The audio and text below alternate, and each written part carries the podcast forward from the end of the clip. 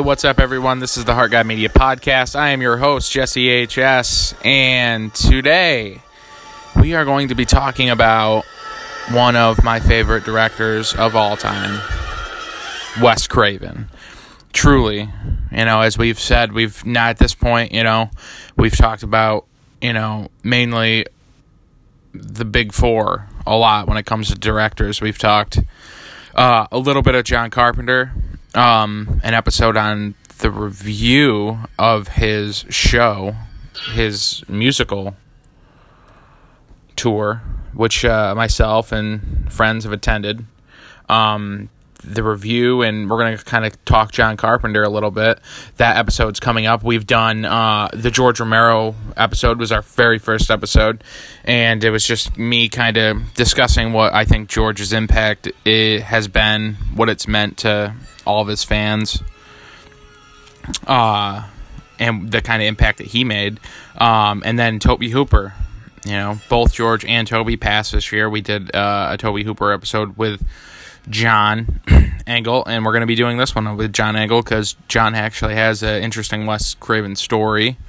Um, and uh, Wes is near and dear to you know our love for film. Uh, obviously, directing some of the most memorables uh, for us. You know, Nightmare on Elm Street, Last House on the Left, Shocker, New Nightmare. Uh, just there's Hills Have Eyes. I mean, there's there's endless amounts of films uh, that we're gonna get into. That's gonna be really fun to kind of pay tribute to Wes because Wes, I mean, 69. He died at 69 of uh, you know a brain tumor that he really didn't uh, discuss with anybody. He didn't let anybody know that that that he was that ill or anything. Um, and he kind of died suddenly, and no one really knew he was sick. So it kind of hit it hit pretty hard not knowing that he was going to, you know, one day you wake up and Wes Craven's dead. and you don't know these people personally. Uh, they do have an impact on your life. They do, you know, when they've made films that you've grown up with and learned life from, so to speak, it uh, it does make an impact, especially once they're gone. So it's definitely something that's I don't know. It's, it's it was strange when Wes died. Uh, I think we are all in shock, all of our friends, just because we. You don't ever think you're going to get to that point where you know the option of having another Wes Craven film wasn't there, uh, because it'd never not been an option before. So but we're gonna try to keep it a little bit upbeat and just talk about the imprint that he left and and truly uh, you know there's so much to talk about with him. Uh, but anyway i hope everyone had a very nice thanksgiving. Uh, i know i did. I went out and black friday shopped a little bit. Uh, thursday night got some movies and uh, some other goodies. So that was uh, that was really awesome to getting on some deals and not getting into fistfights with people. So that's always uh, that's always something that's nice to escape the uh, the Black Friday shopping with not getting into any fights with anyone. Um, but we are going to uh, get John on the horn, and uh, yeah, we're gonna dive in and get some Wes Craven talk done. Hey, what's up, brother? Hey, can you hear me? I can hear you loud and clear. I'm here, man. So Just folding, folding laundry like any cool 29 year old on a Sunday. there you go. Now, uh, how was your Thanksgiving? It was, it was nice. It was pretty quiet. Aaliyah was with her dad, and uh, so Bree and I just stayed, stayed in. Um, you know, Bree cooked for us, but we had to work the next day. Did you have to work the next day too? Right? Sure did. Yeah. So we didn't want to. We didn't want to venture far, so yeah. So we just stayed in and had a quiet dinner. How about you, though, dude? Yeah, it was nice, relaxing. Went and did some Black Friday shopping. Hey, let me see that poster behind you. Right there. Oh, that's that's sweet. I love that. Yeah. So we're talking Wes. You damn right. So first of all, what was the first? What's the first Wes movie you saw? Wait a second. Are we recording right now? Oh yeah, we're live as shit. Oh, so that that, that whole spiel about Thanksgiving is going to be on here? Oh yeah. Oh well, thanks a lot, asshole. um. Anyway, the question: first Craven movie I ever saw um, was definitely 100% Nightmare on Elm Street. Um, but the second one, probably right around the same time, video rental store era, was uh, People Under the Stairs. Yeah. Which uh now It's it's an amazing film. now he's got such I mean, we've obviously we've talked Romero, we've talked a little bit of Carpenter, we've talked Tobe. Now those are the big four for sure. Is Romero, Hooper, Craven, Carpenter. Uh, yeah, absolutely. I think, you know, and then you get into your, no disrespect to them, but, you know, the, the tier after that, probably like a Joe Dante, you know, Larry Cohen, the, those. But uh, I definitely think that those are the big four of our, uh, certainly of our generation. I know other generations, probably our parents, you know, um, had Universal monsters and things, and I'm sure there were different directors like Hitchcock and William Castle, and you know. But for us, certainly those are the big four. That's there's no doubt. Now, I guess we'll go.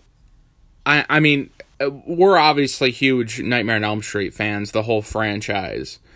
But thinking about what a phenomena the the entire uh, series became, you know, it all stems from the original. Obviously, that original idea that Wes had, which is well documented, where you know the idea of like Freddy Krueger came from, it was a bum in the street that like was staring at him, and he kind of had that that that Krueger. Sinister, yeah, that sinister look Yeah. to him, and the the fact that the guy was a like a bum or or a hobo or whatever, and clearly took uh took took uh, a lot of interest and fun in in scaring someone. Yeah, yeah, um, but you know, when you talk about Wes, you know, I guess we'll start. We'll start at like you know at the very beginning, one of his breakout. Well, something that's interesting about him that I love, and he's such a it's such a he- he's such a unique filmmaker in the sense that he never saw anything other than Disney movies until he was a senior in college. is that true? Yeah, he never. See, I learn new stuff all the time. I never, I, I, I was never aware of that. yeah he was he grew up in obviously like a very like uh, religious household so he he said uh you know seeing any going to the movie was uh was considered sinful unless they were disney movies which he said you know i saw pretty much like one movie a year whatever disney put out like that's what i saw and he didn't see any other film until he was uh, a senior in college yeah, that that's absolutely amazing because you see the majority of these people. You hear stories that you know. We talked to Carpenter recently. Sort of grew up in the cinema. You know, just uh, just watched everything they possibly could. So it's pretty fascinating that that might that um, ex- such a successful director with so little exposure to cinema. yeah it almost it almost makes you think that all those years those formative years where he could have been exposed to all that stuff it was simply all bottled up and then it didn't get ex- it didn't it wasn't he wasn't able to exploit or explore that and and launch it onto a canvas which obviously was you know his filmmaking canvas until he was you know in his mid early to mid 20s so it, you almost want to think that because he didn't see those films or get exposed to that kind of culture or any kind of uh, filmmaking culture outside of animated Disney films that that once he did he had the ability to actually and was old enough to make movies. So all that youthfulness I feel like he always kept and he was able to kind of paint paint on all of his film canvases you know, he just bottled all that up for years. So when it exploded, it exploded hard with like Last House on the Left. Obviously, the one of the most extreme movies up until that point, and probably still one of the most extreme, brutal movies of all time. Oh, for sure, and I think that that um, that film seemed to launch the whole um, well, I don't know necessarily. I don't know the order, but it, that was, uh, you know, in, the vein of you know, I spit on your grave. But that now you don't really hear Wes getting a lot of credit for it, but you know that sort of rape revenge film.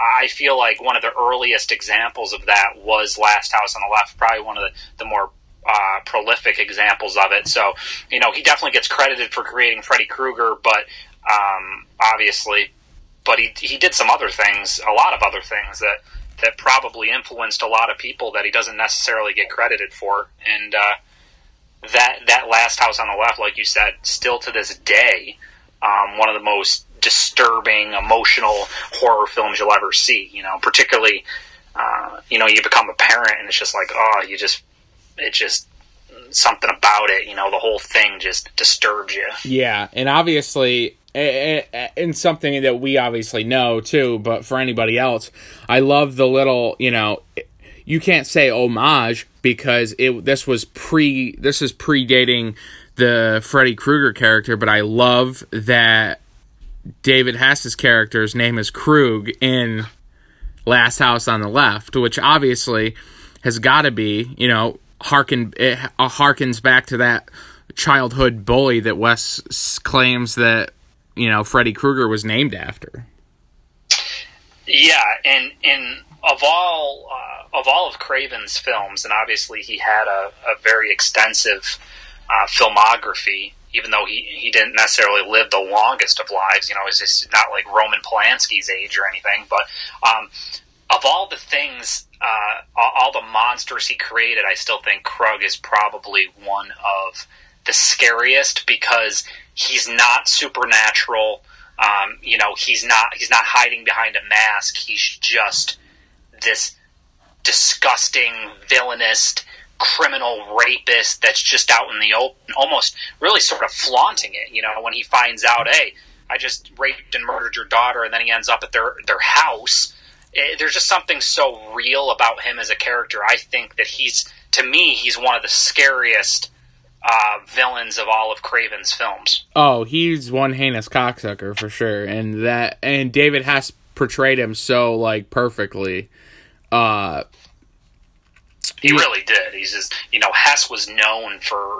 Um, I think that's probably one of his earlier. I'm not really sure. I know David Hess had a long uh, history. He was a singer songwriter. I, I, I, think he even composed the music for Last House on the Left. But I knew he did some stuff for Elvis and things. It's just, uh, but but he sort of made a career out of those gritty, grimy roles. And I think Last House on the Left sort of launched that. And then you saw him, you know, Last House in the Park or what have you, and uh, just sort of embraced that that role that began with Krug.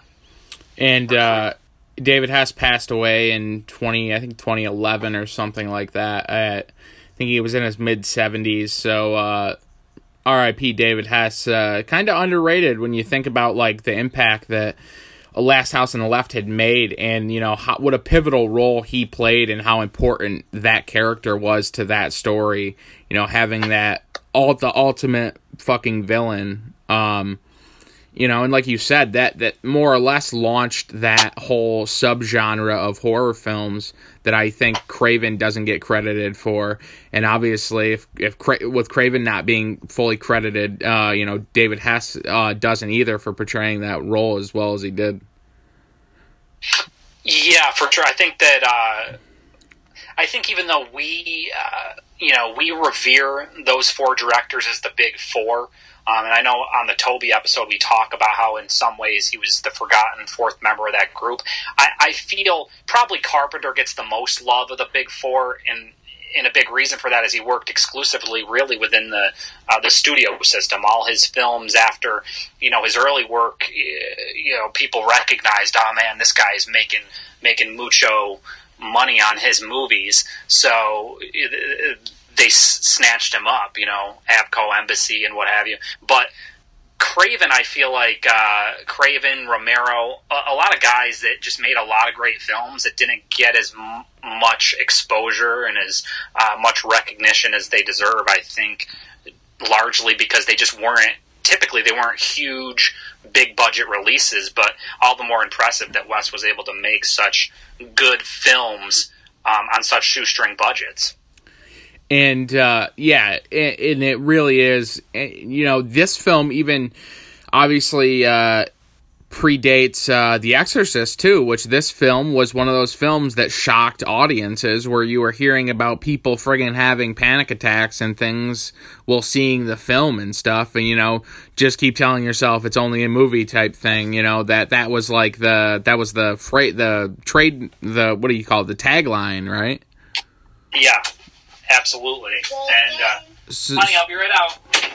Um, so to think yeah, that that that even you know you and you think Exorcist gets like all the credit for like being the first like theatrical like uh like scare fest like that where it just like was shocking audiences. Wes was doing that even before you know The Exorcist w- uh, was doing it.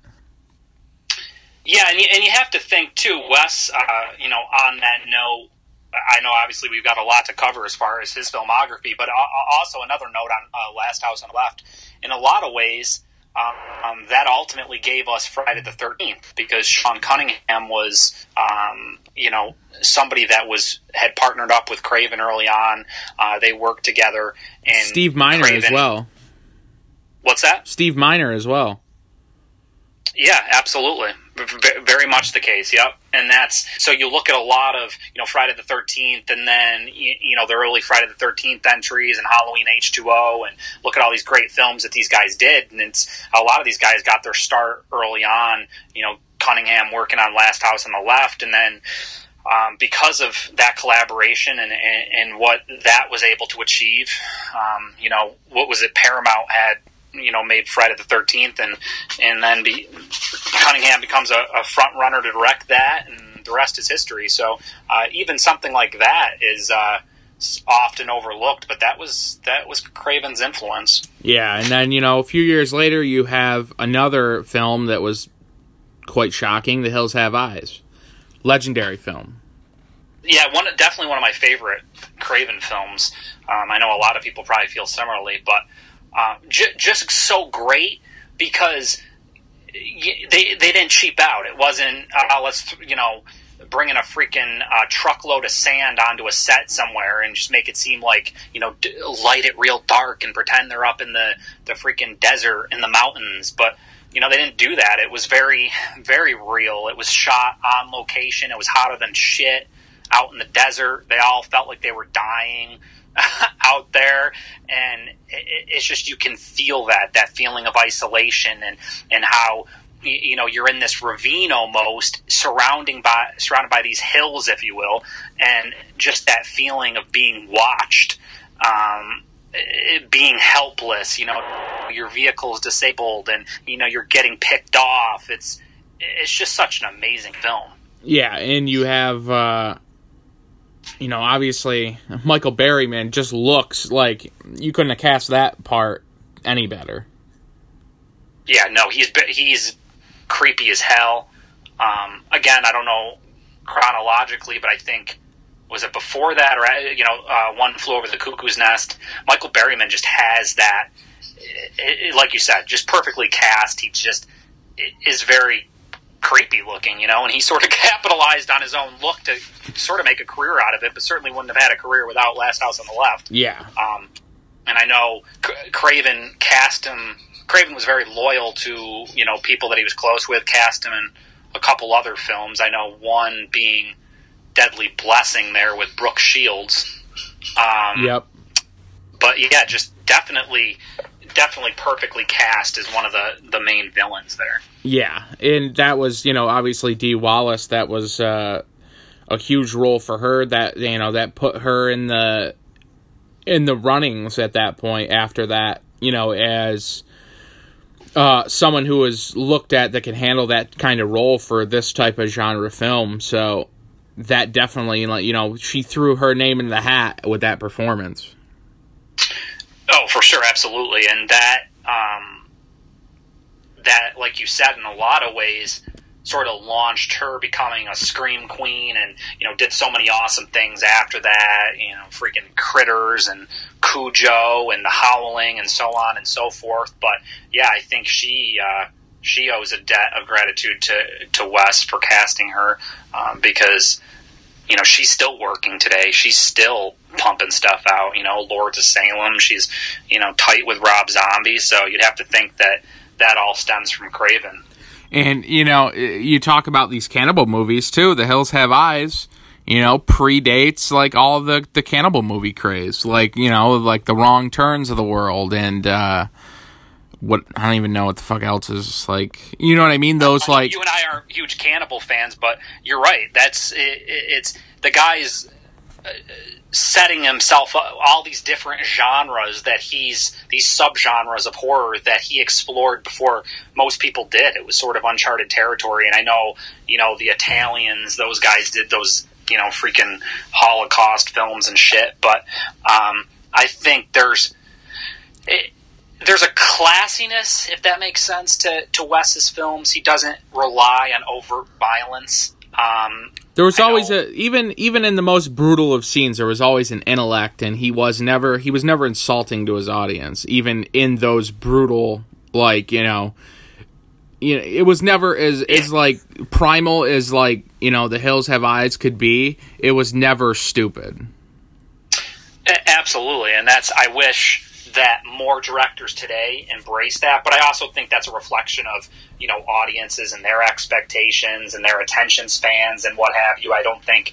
Um, I think people demand all the blood and guts and violence, but his early stuff, like you said, there there's a there's so much intelligence to it. I think that goes back to the fact that that Wes was uh, a, a, really educated guy. He was a college professor in upstate New York, you know. So he he was very eloquent, well spoken. If you ever listen to his commentary tracks, you, you can tell that he was passionate about what he did.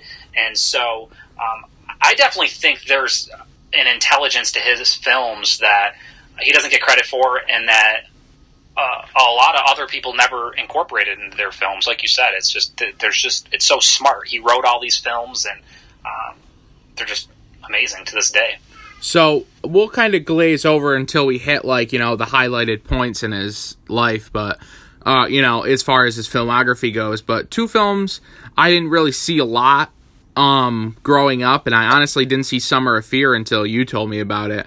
Um, but Summer of Fear in 78, and then we had Deadly Blessing in 81. What are your thoughts on Summer of Fear? Uh, so Summer of Fear, from my understanding, I believe that was that that was written by Duncan, who also wrote um, I Know What You Did Last Summer.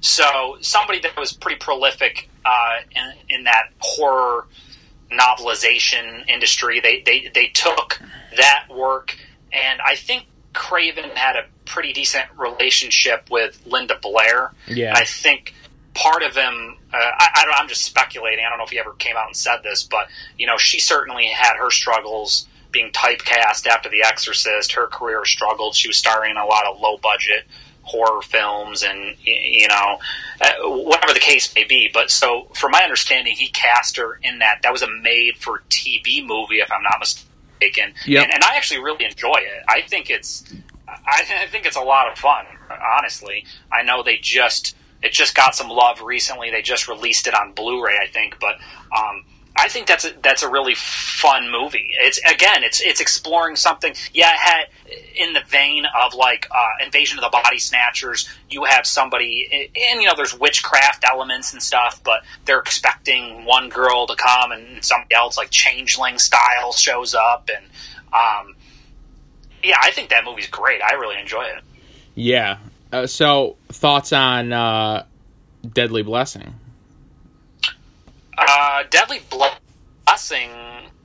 it is no. I was thinking. Uh, I got it confused. Deadly. That's Deadly Friend with Kristy Swanson. Yeah, yeah, De- de- yeah. Deadly Blessing. The the one with sort of the the Amish folks. Yep, and Sharon, um, Sharon Stone's in it.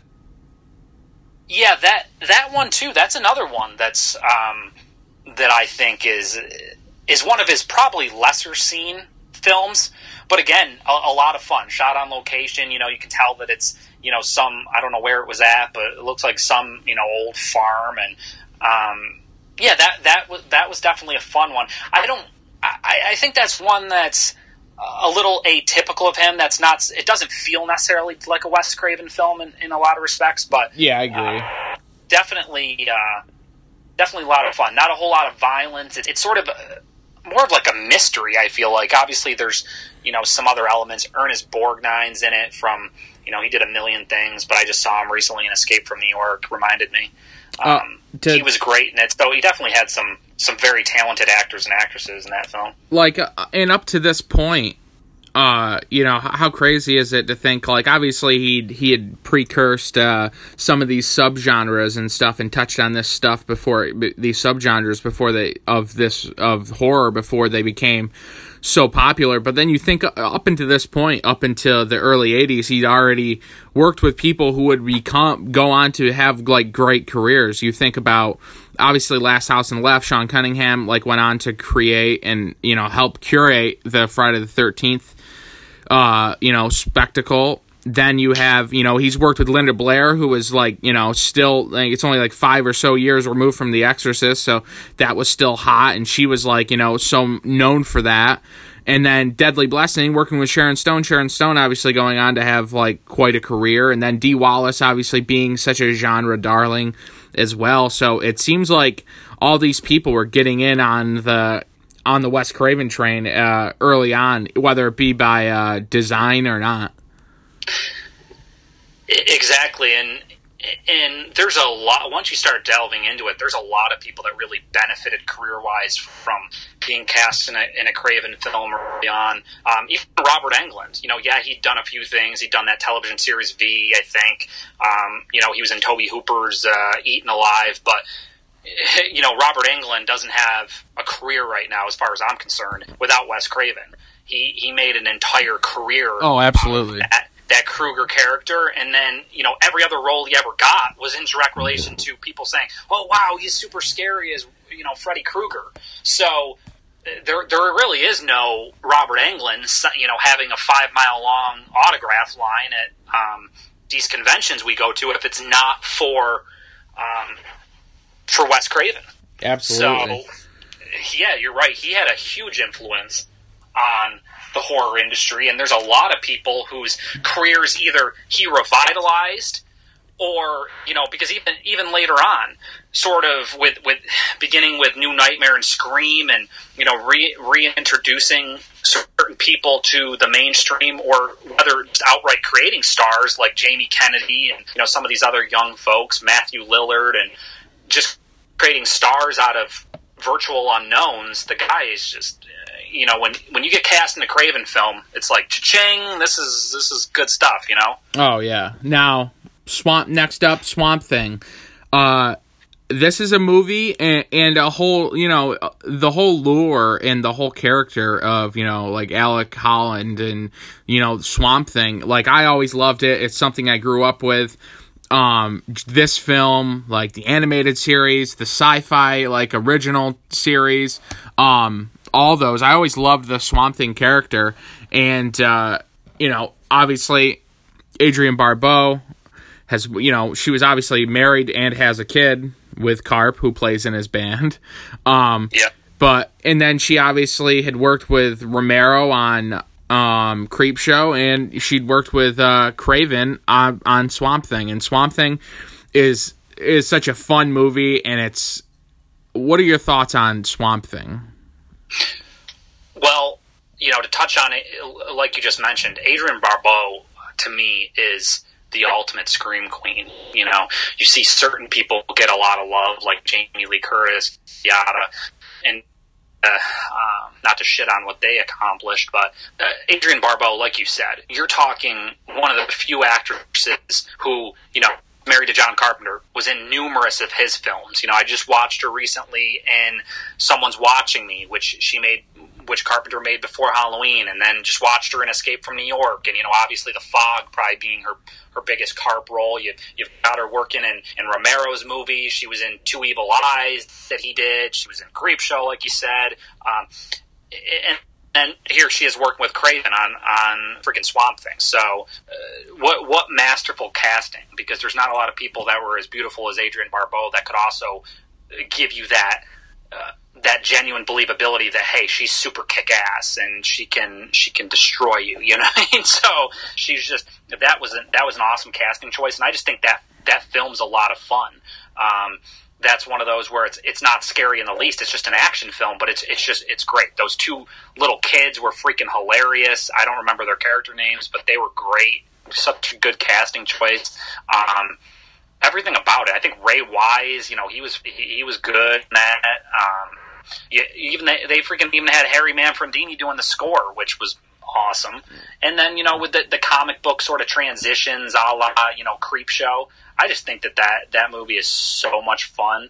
Um, and again, it's it's not even something I, I, don't think most people even associate that with Wes Craven. Yeah, they uh, almost probably, forget a lot of people that. I don't even know he directed it. Yeah, exactly. And uh, uh we got to talk about the the DVD controversy because I know that you had finally hunted me down a copy of the version that is the unedited version that's still rated PG that was initially released that they had pulled because Adrienne Barbeau obviously had a topless scene.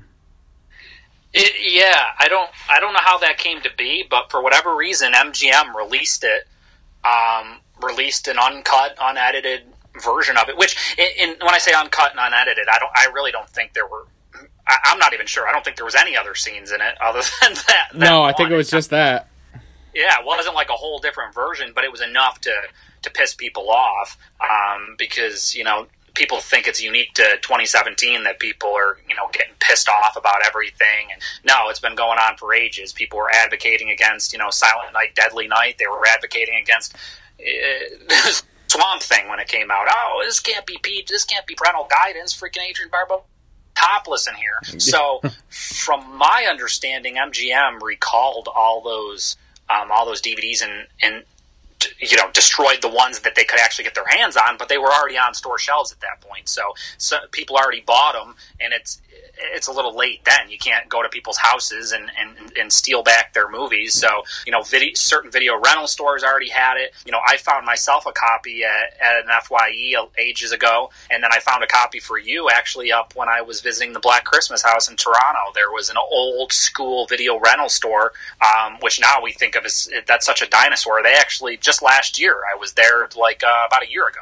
Uh, a video rental store was going out of business, selling off their stock, and sure as shit, they had that version of Swamp Thing, which has you know a distinct cover, so I knew it was that one, and yeah, I picked you that up, and you know there are copies floating around, people that managed to snag them before MGM recalled them and destroyed them, but yeah, then they re-released it, and even Scream Factory's recent re-release is, is the the edited version without the without any nudity in it. Yeah. Uh, so we'll uh, we'll cruise along to right before Elm Street. So uh, another movie you introduced me to that was kind of that's deep in Wes's catalog. Another TV movie, Invitation to Hell. Yeah, that one. Uh, I don't remember her name, but the woman there that is is, is widely known as a as um, a soap opera actress you know, I remember growing up and seeing her when my mom was watching soap operas. You know, I think she's made a career out of that. Uh, whatever her name is, her being the character, I think that one's actually kind of hilarious. Honestly, disrespect to Craven because I, I, like it. I think it's a lot of fun, but it's it, it, really is more of a comedy than anything because the whole premise is uh, sort of ludicrous. I, it has to do with you know a country club where they're you know, transforming people and, you know, at the spa or whatever. It's, it's just complete craziness. But that's another one that I think is just a lot of, just a lot of fun. It's a good time. Yeah. It's not like, uh, again, it's not like one of his, like, standout features that's like, broke barriers or anything like that, but you know, it's definitely an entertaining and uh, fun entry in his uh, filmography. Yeah, and it, it's it's hard to you know knock it out of the park every single time, and and when you uh, the more success you have, the higher expectations people have for you uh, when you're releasing stuff. You know, they think every freaking movie you're going to put out is going to be, um, you know, is going to be something as seminal as uh, you know a Last House on the Left or a Hills Have Eyes, and it just doesn't always work out that way. So um, I think Craven just had a lot of fun with his career, made his own type of movies, and um, you know you have to respect him for that. Oh, absolutely. So, what do you think of Hills Have the Hills Have Eyes too? Because I I liked it. Obviously, it's not the first one, but you know it was uh, wasn't anything to write home about. I I didn't think.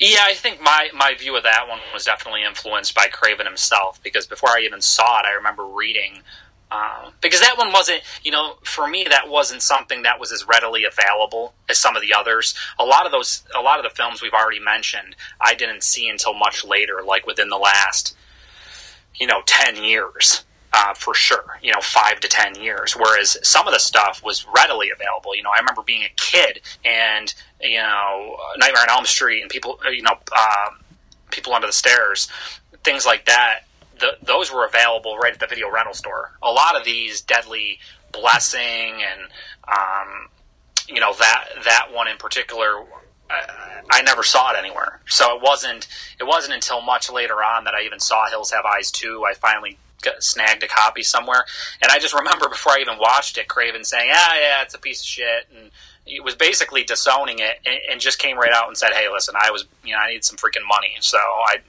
you know, that was that was one that uh, it could easily a sequel could easily be made. It could be low budget. I just brought some BMXers out into the desert and stuff. So I went in thinking it was going to be shitty just based on what he himself said about it, and then so I think that influenced me a little bit. But yeah, I'm not I'm not too hot on it. I watch it occasionally. Um, you know, they brought back Michael Berryman, who, for all accounts, was dead in the in the original film. You know, the dog killed him, but then they bring him back, and because um, he's sort of an iconic character, and then you have the the brother from the first one flashing back, and uh, which seemed to be that was one of the more annoying filming techniques that they used to do. I remember it was like you know with the Friday the Thirteenth films, like here's the last ten minutes of the last entry. It's like no, I don't. This is fucking annoying, you know. Yeah. But they're just padding it. But yeah, I thought that was it was kind of lame, honestly. But so. I mean, we could go one of two ways right now. Do you want to save Nightmare on Elm Street and then cup it together with, you know, that one and then and and New Nightmare, and we could save that towards the end, and we could just run through the films that kind of popped up in between those two. Yeah, sure. Let's do it that way. Because obviously, we're gonna have the most to say about his obviously his his his famous monster. For sure. So, uh, did Chiller TV movie that was okay. I, I didn't see that until recently, honestly, last five or so years. Deadly Friend, though, was, uh, I think it's actually one of his more underrated films. Uh, obviously, you have Kristy Swanson. Um, it's such a unique concept. Uh, the writers, I think, uh, I can't remember the woman's name who wrote on it, but I do remember Bruce Joel Rubin. Uh, but it, that is such a fun movie. You have uh, you have the mom mom from the Goonies in it, Anne Ramsey. Oh yeah, with one of the greatest death scenes ever, which is completely awesome and hilarious. Oh yeah, with the freaking like the mop pole and the basketball spinning on it or whatever. That was great. And you had the yeah, you had the Zach Galligan ripoff kid, the the one kid I can't think of his name. Yeah, I know what you're talking about. Yeah, but yeah, that's such a it's such a interesting idea for a film and the fact that like to think it's a Wes Craven film. Like I said, Wes never really had like Wes had a style, but then at the same time Wes didn't have a style. Cuz he he could stretch himself so like to to like uh yeah on such different levels where you can't pinpoint like his style because he was so well versed in doing different kinds of films. Yeah you're right. He was you never could pinpoint what he was going to do next. You know some of his stuff was genuinely disturbing and very dark and sinister like uh you know uh, a last house on the left or people under the stairs like i'm sure we'll get to. And and a lot of it was was much more lighthearted and comedic um, like the like Invitation to Hell and um, and Deadly Friend was sort of in between. It certainly wasn't a comedy, but it was it was it was definitely a fun uh, a fun entry. Kristy Swanson was awesome in it. Um, I'm assuming that was post uh, Buffy the Vampire Slayer, but you know that that was just, no that was a fun. And I know you mentioned Chiller, um, but real brief to t- briefly to touch on that, that's one of my all time favorites, Chiller. Um, just because it was a made for TV movie again, and it was it was just something that people don't associate with him, but it had Jill Schoelen in it, Michael Beck from uh, you know who was Swan and the Warriors. That was a fun one, and it's just it's just cool that the guy had so many fun films in his filmography that people are still discovering today just because they've you know, weren't so widely available at one point, but now in the DVD age and the Blu-ray age, you have companies like Vinegar Syndrome and shit uh, releasing films that are just super obscure, and um, so so people are getting exposed to to things now in this digital age that they didn't before. Yeah. No, no. Deadly Friend was actually pre Buffy the Vampire Slayer. So again, that may be you know, I, I would say obviously Buffy is is a, is a much more uh, well recognized film of hers, and who knows? Maybe the producers of that film, the director of that film, cast her based on her performance in Deadly Friend because she does have a wide range, you know, where she goes from, you know, some spoilers here, but when you know she goes from she's the living girl to then she's the dead girl, and it's there's there's definitely a, a range of emotions she has to play, and and maybe they saw that and said, "Hey, this girl could be good for Buffy the Vampire Slayer," and maybe that's sort of responsible for launching her career. Who can say? You know, so maybe it was maybe it was the 18 second scene in Ferris Bueller's Day Off where she said his best friend's brother, sister's boyfriend's. Uh, blah blah blah blah blah. Uh, talking about Ferris Bueller being sick, literally her only scene in there, but I always remember that. It could be, man. It could be. Who the hell knows? now, did you see any of Wes's Twilight Zone when when Twilight Zone came back? Did you see any of the episodes he did? Because he did five, and I, I knew he did some Twilight Zone episodes, but I didn't know he did five episodes. Well, I can tell you, I've seen them all now. You know, I I, I honestly had never um, seen them previously. I've seen them all now, and uh, his episodes tend to be a lot of fun. Um, that, that that whole Twilight Zone reboot was a lot of fun because it was in the '80s. I know they've done it a couple times now since the you know the Rod Serling show. They've rebooted it again. I think you know in the '90s or something. But the '80s one was a lot of fun because it was a lot of genre directors that that us fans know and love now, like Tommy Lee uh, Wall. You can watch some of his episodes. Freaking Tommy Lee Wallace is directing episodes, and you get to see a lot of faces like you know Bradley Gregg, Eyeball Chambers, and you know the kid from Nightmare on Elm Street Three, Dream Warriors. You see a lot of those people pop up in those Twilight Zone episodes. So it's just like, wow, this is fun. These are. It kind of feels like you know abbreviated versions of of the films that you know we grew up loving in the 80s. It's a lot of familiar faces, and so uh, Craven had some good ones, and I'm trying to think. Um, I would have to look real quick to see uh, to see, see which ones, but I remember one um, where everyone starts speaking in jumbled up words, and then um, the one guy feels like, okay, what's happening to the world? But they're looking at him like he's the crazy one because he's the only one who's speaking English anymore. Yeah. Um, just just a lot of like really random shit. Um, but a lot of fun. Have have you gotten a chance to see any of those yet? I'm not gonna lie, I haven't seen any of them. Well, the good news is for um, for anybody who's interested, they did for a while. They were out of print and they cost a fortune, um, and they're not anymore. They've been recently re released. So uh, yeah, you can you can get these for you can get those. There's only a couple seasons of it, um, but you can you can get them for next to nothing. No shit. Yeah.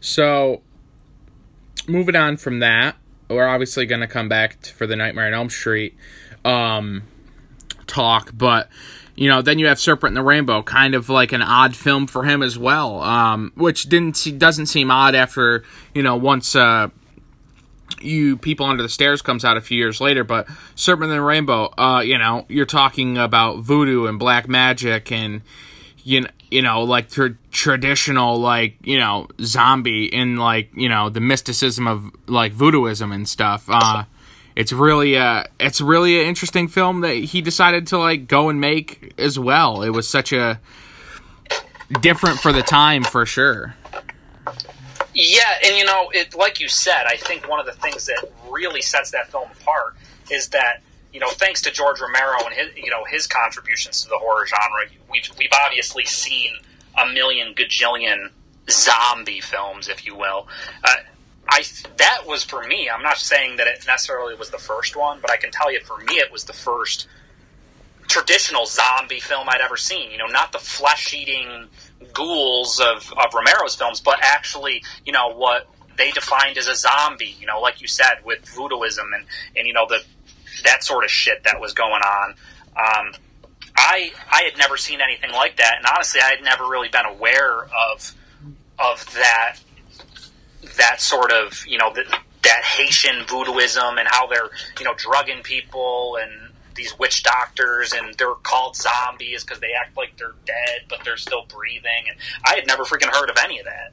So until until Serpent in the Rainbow. So in a, in a lot of ways, I feel like that was sort of um, that was very innovative in and of itself, is tackling that genre from a different angle. You know, the the zombie. Uh, the zombie subgenre. Yeah, I actually have an interesting story about Serpent and the Rainbow. So I rented it from a, my local re- video rental store in probably like the mid to late '90s, and uh, it was after the good one shut down, which was uh, Sight and Sound Video, and then we had Video King, which there was two Video King locations that I was aware of, one in Chittenango and one or one in Fayetteville and one in Canastota.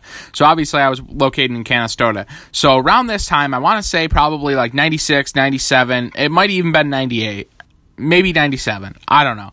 But I remember they raised their prices and their prices literally doubled. And I remember being so spiteful. At the time, I had Serpent in the Rainbow rented out. Or I went and rented it out, and it was like double the cost. So I was like, what the fuck? I was like, and for some reason, the woman that worked there was really mean. She was really mean all the time. And she, at the, I think about it now, I was probably like 10, 11 years old, and she was probably like late teens, early 20s, but she was just like mean and ugly. And she just, just, just a miserable. A, mis- a miserable stink, as Stacy Keach would say. So I remember going home and I peeled the logo off the VHS tape and, and fucking put it on like a like a one of the VHS tapes I had at home, but I can't even remember what movie it was. It might even been a blank movie. And I peeled the fucking sticker off the side and put it onto it and returned it and kept Serpent in the Rainbow. That's great. that is an that is awesome. That is hilarious. Yeah, I was really pissed. And I think about it now, it's like someone probably was so stoked to like see Serpent the Rainbow, went and rented it out like eight months after I got it, and they they got like I don't even know, like the dinosaur show or something. They're like, "What the fuck is this?" no, that's and that. I know for for all of us, that's um, something that we revere so much is those experiences at video rental stores because that's where my love for the horror genre began. Growing up with my grandparents renting renting these movies at these mom and pop video stores. Particularly for me, it was video to roll in the North Utica Shopping Center where I grew up, um, that area. And yeah, just seeing those, they you know now we you and I see so many DVD covers where they don't, or Blu-ray covers, they don't even freaking use the original theatrical art. No. Or the original, they, they just put some lame ass fucking, uh, you know, something that they just whipped up on the computer where it's like, dude, that was used to be pivotal. The awesome images like on People Under the Stairs or, you know, the awesome cover art on Friday the 13th or Nightmare on Elm Street. Those were the reason we freaking even watched these movies, really. Those Because that's what we picked out based on how awesome the cover art was. Yeah, and they dropped the ball on that during the late, like mid to late 2000s when they were finally putting some of these films out on DVD and you'd get these fucking terrible like not even Photoshop. I don't even know what it what it was. It was one of the fucking. It was some of the worst shit ever. Stuff that wouldn't even make sense with the film and stuff. It would just be like a skull, like, like, Yeah, uh, like. yeah, absolutely pathetic. Like you said, zero effort being put into it. They they didn't even care that it was a piece of shit. They're just like, eh, whatever, Get it out. Yeah. So bump it out. one of my That one of my is one of my favorite films of his, and I feel like he got shit on at the time, and I think it still gets a little shit on, Shocker. I love Shocker. I think it's an amazing film, and obviously there were several films like that were similar. Uh, you know, uh, obviously the horror show, which was you know uh, actually an entry in the House series, was uh, similar to that as well. But Shocker, you know, Wes has said he's went on to say that like Horace Pinker in the the Shocker movie was supposed to be, you know, he was uh he was bitter that he was not getting certain royalties for the Freddy Krueger craze that Bob Shaye was kind of cashing in on. And you know at this point 89 they're what they're part 5 and there's obviously probably as big as it's been. The final the fourth entry in 88 was like their biggest one up to that point.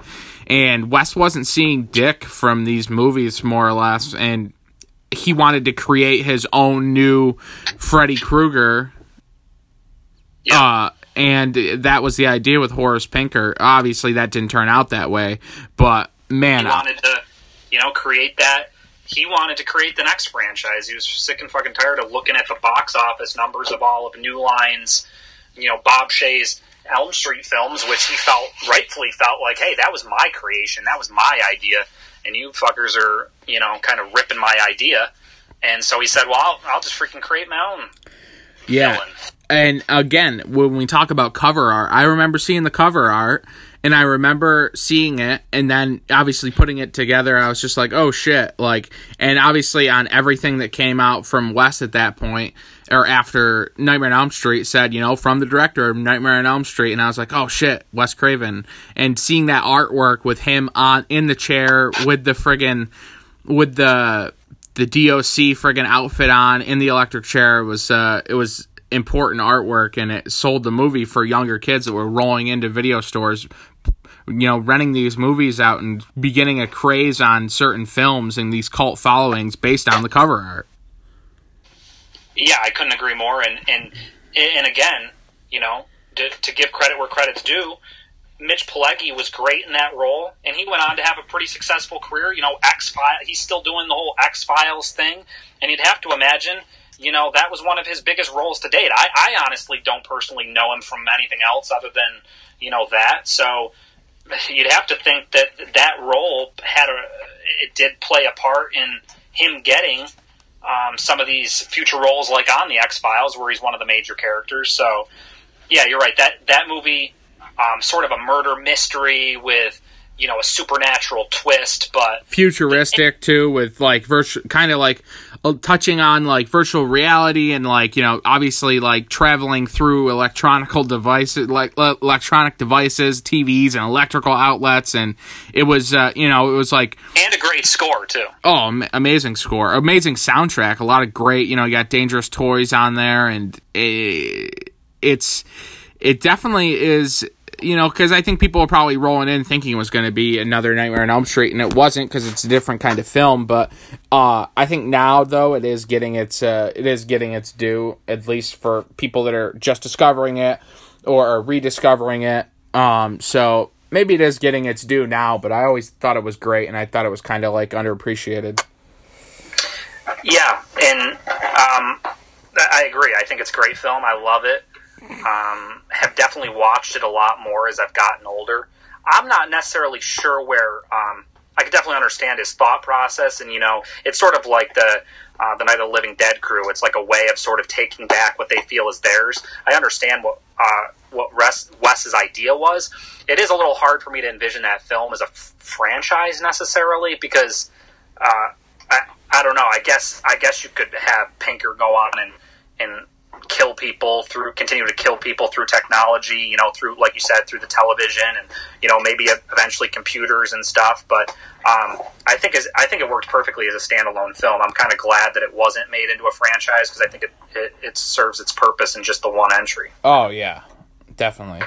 Um, and you know, moving on to one of the last films we're going to talk about before we dive into the Nightmare films, and then we'll dive into his other stuff, and of course the the Scream franchise. We'll we'll talk about that to you know kind of round out our conversation. But um, People Under the Stairs.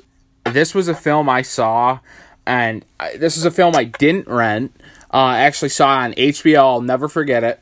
I remember seeing it air after um, so every every um every Saturday, and I think they still do it on HBO. They would have a new a new film come out like that was already released in theaters or whatever, and it was typically a year or so after the release of the theatrical release of the film.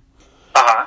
Now, for whatever reason, I remember I remember this vividly. I remember it, it had to have come out like a week or two prior on HBO. Like they had debuted it on HBO. But I remember I was excited because I didn't go to the movies and see Addams Family. Addams Family was the new film that HBO was showing like that Saturday. It was debuting on HBO television. Uh huh. So I remember staying up as like probably like eight or nine o'clock, and you know you're talking like you know, man, we're talking like I'm five years old or so, or four years old. Like this is one Yeah. of my, it's one of my vivid memories. I I literally remember this vividly. Um, uh, and I could be remembering it wrong, but whatever. We're gonna roll with it because I'm just gonna write the narrative here if I'm forgetting it. Um.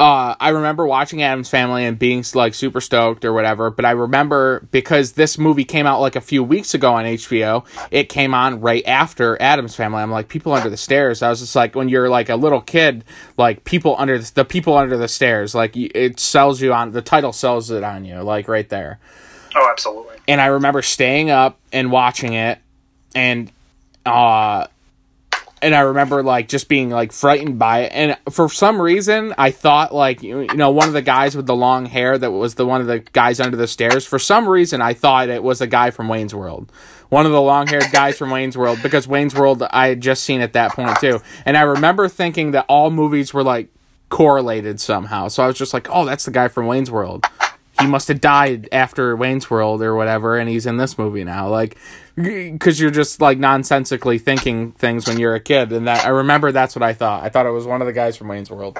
No, I hear you. But I remember loving this film th- that far back.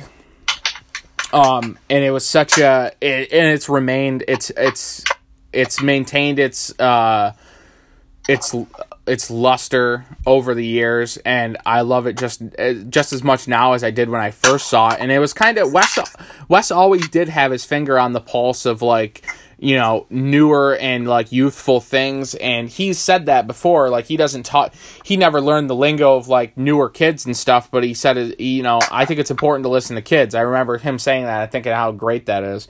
Um, about how he always was like evolving and changing with the times and obviously touching on the inner city struggles of like black youth and stuff like this film was tapping into it like so it, this uh, obviously says something uh, culturally too uh, about what was going on in the early 90s Yeah, I, I, I think that he he definitely doesn't get acknowledged for some of the social statements he was making. They're more overt, I think, in some of um, you know, like Romero's work, where you know, if you're talking Dawn of the Dead, consumerism, and things like that. Uh, but Craven, again, very intelligent guy, incorporated a lot of those um, those commentaries, a lot of undertones in his films, and uh, you're right, yeah, touched on um, just the the impoverished inner city folks and you know what sometimes the drastic measures they'll they'll go to to support themselves and their family. And you know you have the kid from Sandlot um, his name escapes Brian Quintin Adams or what have you yeah, yeah. uh, you know him he, he was really great in that film you got Ving Rhames and to me that's definitely one of my to this day uh, it will always be one of my top Craven films because, like you, just having seen it early on, the anticipation, it's just it really is a is a beautifully made film.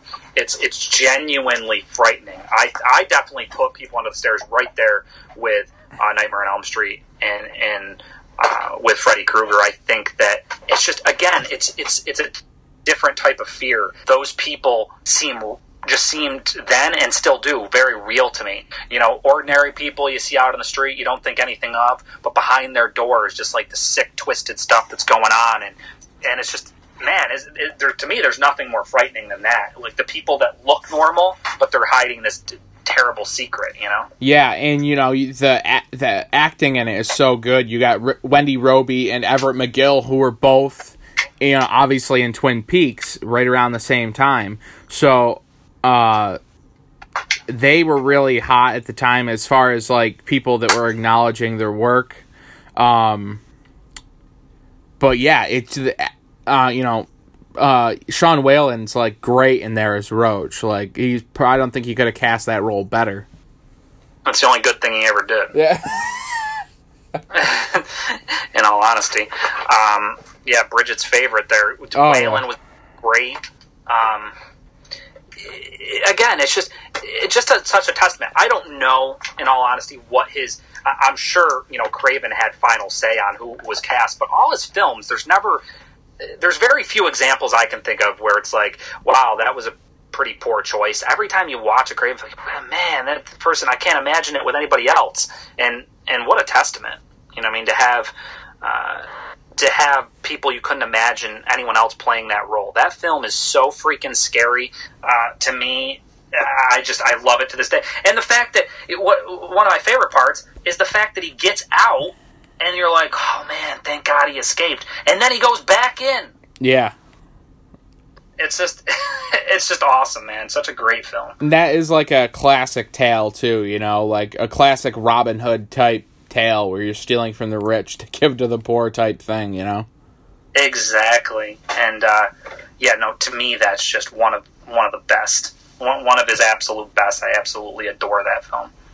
So we'll ta- we'll we'll dive right in right now to you know obviously the the the you know quintessential monster, the quintessential horror story of Freddy Krueger and the Nightmare on Elm Street. You know we're gonna trek back to 1984 here, and obviously Wes was shopping this around, and I, I it, one of the most disturbing parts of the whole idea of the the beginnings of Nightmare on Elm Street is that it stems from an article that Wes wrote about a kid that was having these nightmares, saying like he was afraid he was going to die in his dreams. Uh, and I believe Wes said that it was uh, an article about uh, you know uh, an Oriental uh, child who was you know probably preteens or teens um, saying you know I'm someone's trying to kill me in my sleep, and the parents finally like you know, discover that, you know, the kid's hiding like sleeping pills or whatever they were trying to give him, medicine to get him, and he had like uh, a coffee. Ma- he actually had a coffee maker like rigged in his room through like a Yeah.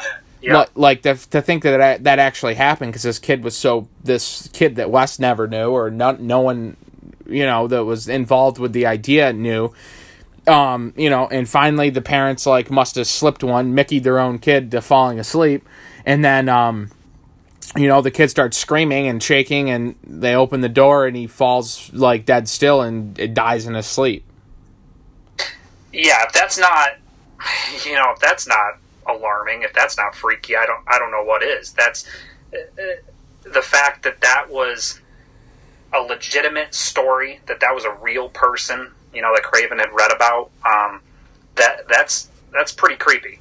You Yeah, know that that whole that whole thing. It's it's it's really where you know they talk about you know art imitating life, and wow, isn't that? It's pretty awful what happened to this kid. So when you discovered Nightmare on Elm Street, what were your initial thoughts when you first? Because obviously it's the first film, your first introduction to Wes as well. So what were your first thoughts upon you know finding this movie and the character of Freddy Krueger? yeah, I thought he was. Uh, I, I thought he was the scariest villain, scariest creature I had ever seen. And again, the things that always scared me, and to this day really still do, are the things that you know, things that are, are very real and sort of hit home. And I think, whereas I didn't, I didn't fear Jason Voorhees necessarily because it's like, hey, listen, I'm, uh, I'm never going to Camp Crystal Lake to piss him off. You know what I mean? But when it comes to Nightmare on Elm Street, the thought, yeah, granted, it you know the it took place, his killings took place largely on Elm Street, but the thought of well, he gets you while you're sleeping, and there's there is no escape because we all have to sleep at some point. You know, even Nancy recognizing, and even her friends recognizing, hey, someone's terrorizing me in my dreams. They still couldn't help but fall asleep because it's just we just have to sleep as human beings. So I think that was what was most frightening to me beyond his look which is absolutely terrifying and you know his mannerisms how beautifully played he was by Robert Englund it's just the thought of well everybody has to sleep so it's is he going to come for you you know what I mean once once once you close your eyes is he to is he going to invade your sleep Yeah, I mean it's such a, and you know now it's it was something that was obviously never tapped into before. Like you know someone that a monster that kills you in your sleep. So is it fake? Like or you know is it like is it you know because on the surface you think like oh well you know oh, it's all make believe. You can only kill you in your dreams. But when you actually die in your dreams, like you've tapped into the ultimate horror, the ultimate terror, the ultimate like you can't escape.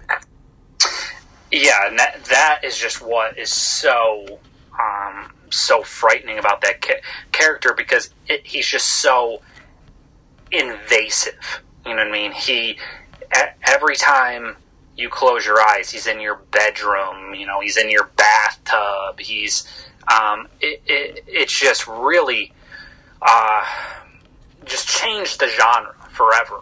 You know that type of villain. It was coming off the heels of the golden age of the slasher genre, the, the late seventies and early eighties, and most of those films, you know, they, they were reminiscent of a Michael Myers. You know what I mean? Who's who's scary in his own way, but to go from something that had a human form, a Jason Voorhees, a Michael Myers, and you know, there's even a Leatherface. It, it was a human. You know what I mean? It may be sort of a, a, supernatural human, but it was a human. And then to go to something where it's like, well, well, well Robert Englund, you know, Freddy Krueger, he's dead. The parents of Elm Street, they murdered him. He, you know, burned death. He's gone. He has no physical form anymore. But now he's at his most powerful because he's attacking you when you're most vulnerable, when you're most susceptible, while you're sleeping um, to me, it's just to this day that changed the genre more than anything. It really, like I said, all these all these classic slasher films, Curtains, Prom Night, everything, Terror Train, the millions of slasher films that had come out before 1984 had really set a certain tone. It's like a mass killer, and he's invading your home um, while you're sleeping in a different way. But he's he's he's a man or he's a woman. And now, yeah, someone's invading your home, but you know, no no guns are going to protect you. No, um, you know, alarm systems are going to protect you because it, it's it's in your dreams. And truly, the most heinous of crime committers too, a child killer. Uh, you know, and they never really outwardly come out and say it, but you know, a child molester. So, literally, one of the most heinous human beings ever is now, you know, seeking revenge on the children of Elm Street in your dreams. You're mo- the most the most invasive you can possibly be, you know, when you're sleeping. Absolutely, and that to, to me there, there's definitely an interesting dynamic to horror films, and I don't know what it says about us as horror fans, but it's funny because it, as time goes on in these series, we tend to who are people fans of? C- certainly, people are fans of Nancy. You know, they like Nancy, I'll tell you right now, you and I can both attest to the fact we've been to these conventions and whatnot. Uh, Heather Langenkamp doesn't have the five mile long line. Robert Englund has the five mile long line. Exactly. It's like people, for some reason, I don't know what it is, but people are drawn towards the villains more than the good guys, more than the heroines. You know, people, I don't know if people are associating more, but isn't it interesting that you have, and I know it's just a movie, but it, it, to me, I've always thought okay, you have Robert Englund, and like you said, he's not just a child murderer. He really is a pedophile too, which you know they kind of, like you said, they they skip around it, um, but that's what he is, and yet fans sort of idolize the guy, and you know it's like, oh, we're gonna be at Robert Englund for Halloween, and um, you know waiting a uh, five mile long line to meet him and everything. It's he he sort of transcended that entire franchise. He became that franchise, and it, it is interesting how uh, people tend to associate more with him than they do the, the good guys. They cheer for him more. I always, I always thought that that was interesting too. That these, you know, Freddy, Jason, Michael Myers, Leatherface, all these guys had more fans than the villain or the than the heroes or the, you know, the protagonists.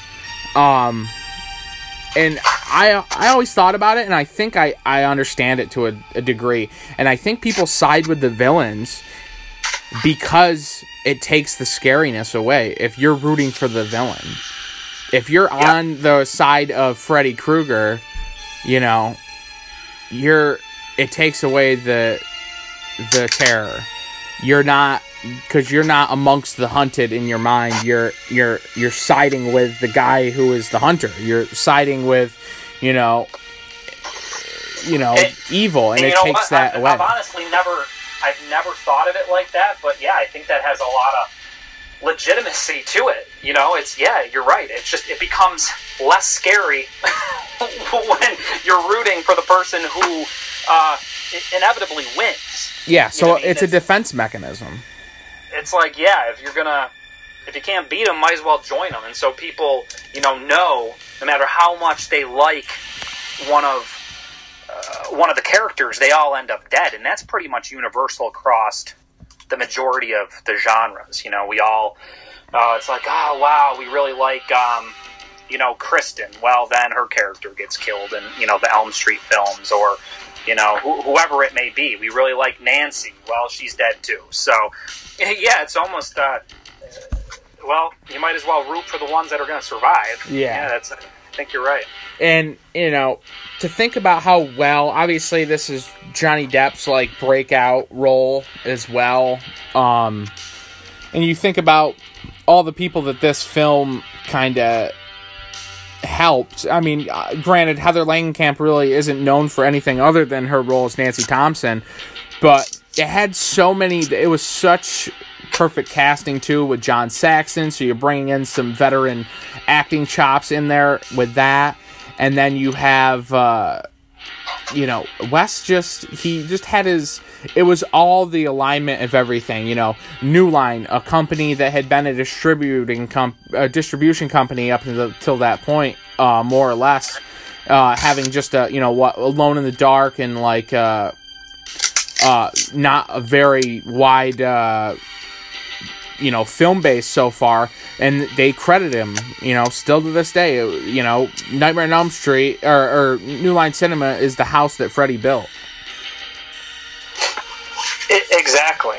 Um, it's it really jump started um, New Line, which, like you said, was just a little fledgling studio uh, that that really didn't have many hits at that point. Um, you know, like you said, they had you know Alone in the Dark, a few other things. But then you imagine what New Line w- went on and accomplished. You know, you're you're talking uh, um, Lord of the Rings for crying out loud. You know, one of the biggest film franchises, one of the biggest trilogies, money makers of all time. Peter Jackson becomes an overnight star, although obviously he had done a lot previously. But you know, New Line Cinema is responsible for that. New Line Cinema, granted, I don't know, you know, how it fared in the box office, but now certainly revered as. You know, I know you and I absolutely love the Turtle films, Teenage Mutant Ninja Turtles. That's Yeah. New Line Cinema. Absolutely. So they, uh, like you said, they, they got their start with Elm Street. Um, Bob Shaye really credits uh, Craven and, and his contribution to their company, really creating creating New Line Cinema. And to this day, you see New Line. I grant, you know, it's it's changed changed hands and you know what have you, but people to to this day, these they're making big time movies, you know. So, um, and that all began with Elm Street. Yeah, and you know, Wes obviously the initially Wes was going to be heavily involved with Dream Warriors. Obviously, the return of Nancy and her father um, to the after the second one. Uh, so, and you know, it obviously ended up not panning out, and Wes really didn't have uh, much to do with it. He wrote a treatment for it, right? I think they Correct. him as having some of the ideas, but like you said, nothing compared to what originally was planned. Right. So Wes, uh, and, you know, from that point on, I think Wes was just over it, and when it became the phenomenon that it did throughout the '80s, I think Wes. Maybe he wasn't bitter. I think he was more so bitter that he felt uncredited in the creation of it all.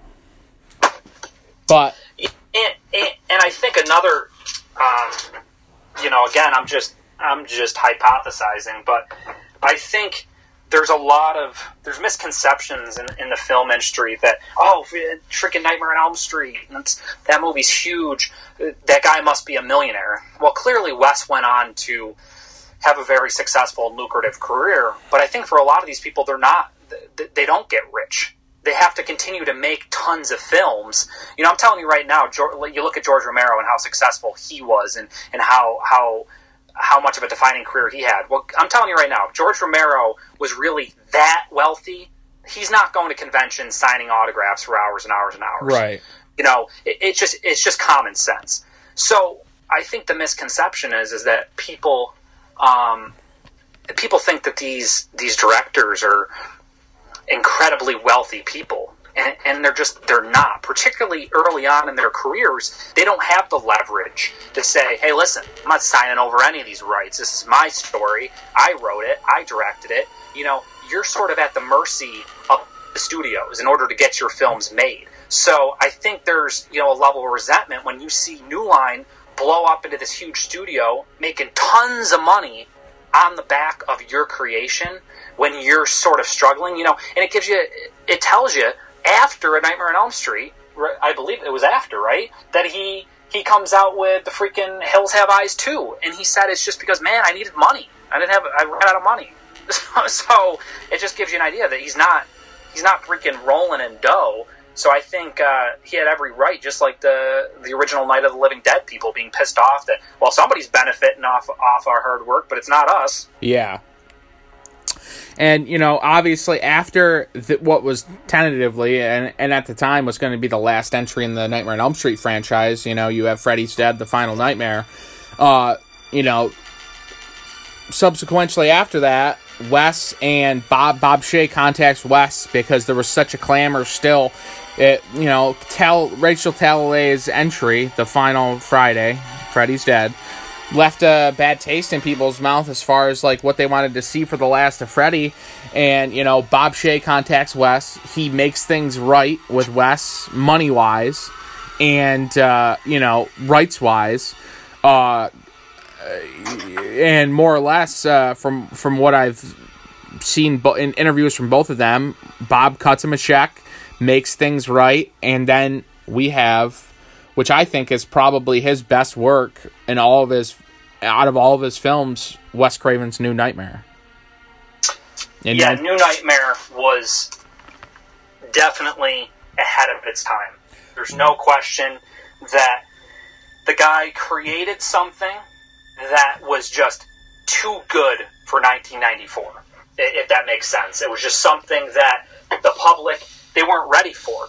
Um, they they just they that was before you know this satirical, self-aware um, genre of horror, which basically Craven recreated a couple years later with Scream. Anyway, uh, people people weren't didn't know how to, to to handle it, and you had this sort of hybrid of yeah, it's a horror film and it's scary, but it's it's totally different than anything that had been done previously, and it's funny because both you and I and so many others now we have this we revere this film we have such great appreciation for it. But imagine how disappointing it must have been for Wes when when he finally comes back to the Elm Street franchise and really sort of gets dismissed gets sort of you know people like ugh this sucks you know because it wasn't it wasn't this bloodbath that they'd come to expect you know with these all these kills in, the, in a Nightmare on Elm Street film it just had a completely different feel to it. Yeah, and it was it really was such and it's still to this day i think it's ahead of its time even in 2017 i mean it's so smart and it's such an interesting way to take the freddy krueger character especially because it's something you know that is spawned from an idea of something that actually happened where someone was being felt that they were being attacked in their dreams and they died in their sleep in their dreams so the fact that now it, you know, the idea of it is transcended and, you know, it's all like, uh, you know, art imitating reality to the, in reality. Like, you know what I mean? It's, it's completely, it's yeah. it's such a unique concept and unique idea. I thought it was executed phenomenally. I thought Heather Langenkamp playing Heather Langenkamp, like Wes Craven playing Wes Craven, Bob Shaye playing Bob Shaye, Robert Englund playing Robert Englund.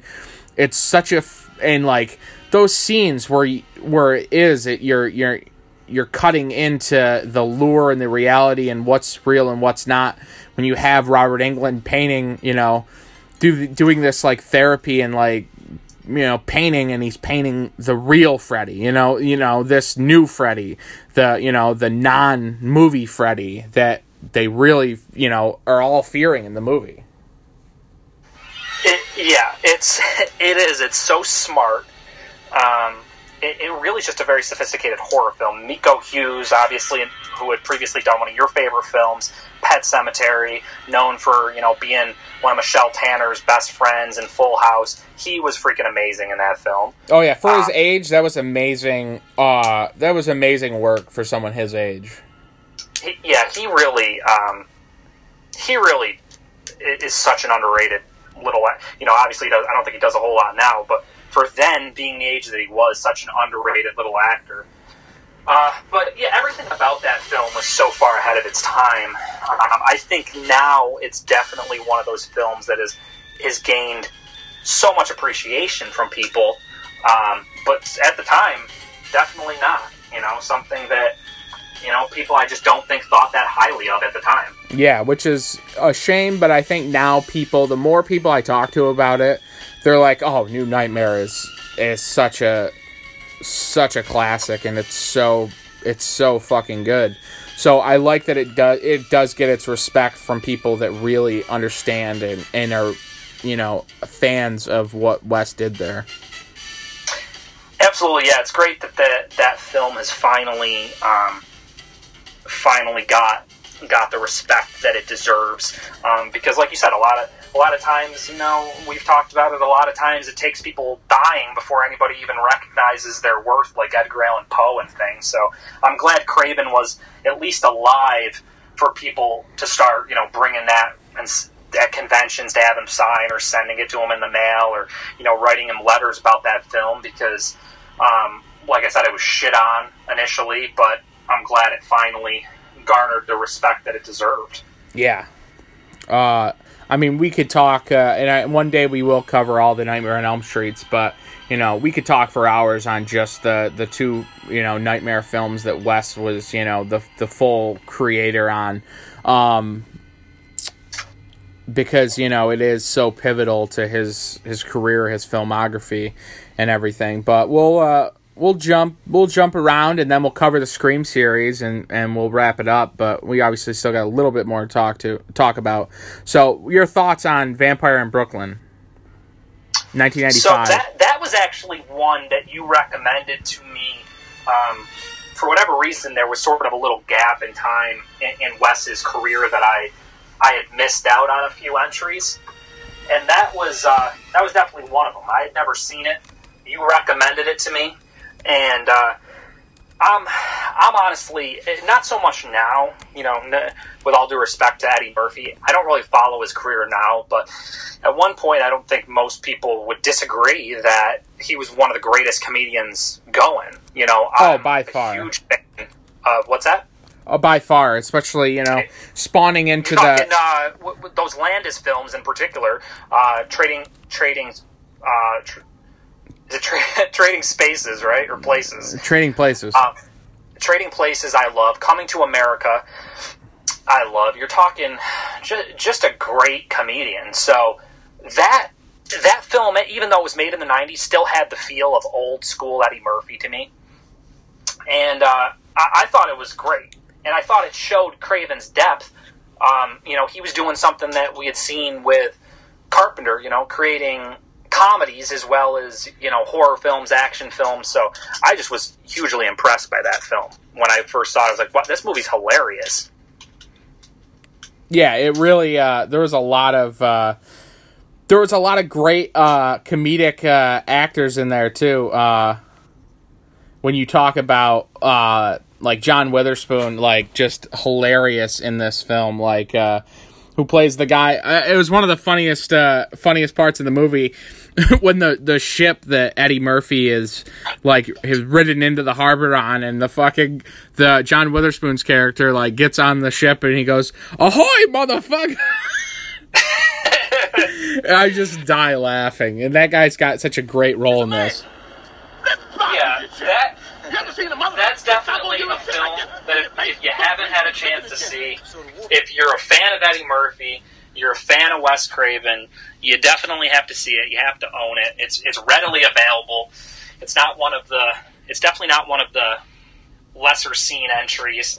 Um, and you, you definitely have to check it out because Craven certainly known for certain things, not really known for for his his comedic abilities. But man, that film is hilarious. Well, uh, you know, what's funny is Wes wanted it to to be a comedy, and Eddie Murphy wanted it to be serious. But I know Wes had some gripes with it just because Eddie Murphy had his all of his guys, all of his entourage around trying to push their ideas in the film and get certain like friends or whatever in the film. So there was like a push and pull between Wes and the the Murphy entourage that I understand. Uh, but all in all, I think That's probably why that could very well be why Eddie Murphy's career is nowhere where it used to be, which is because people, you know, nobody wants to deal with that shit. No, you know, no, no direct, it, freaking directing is.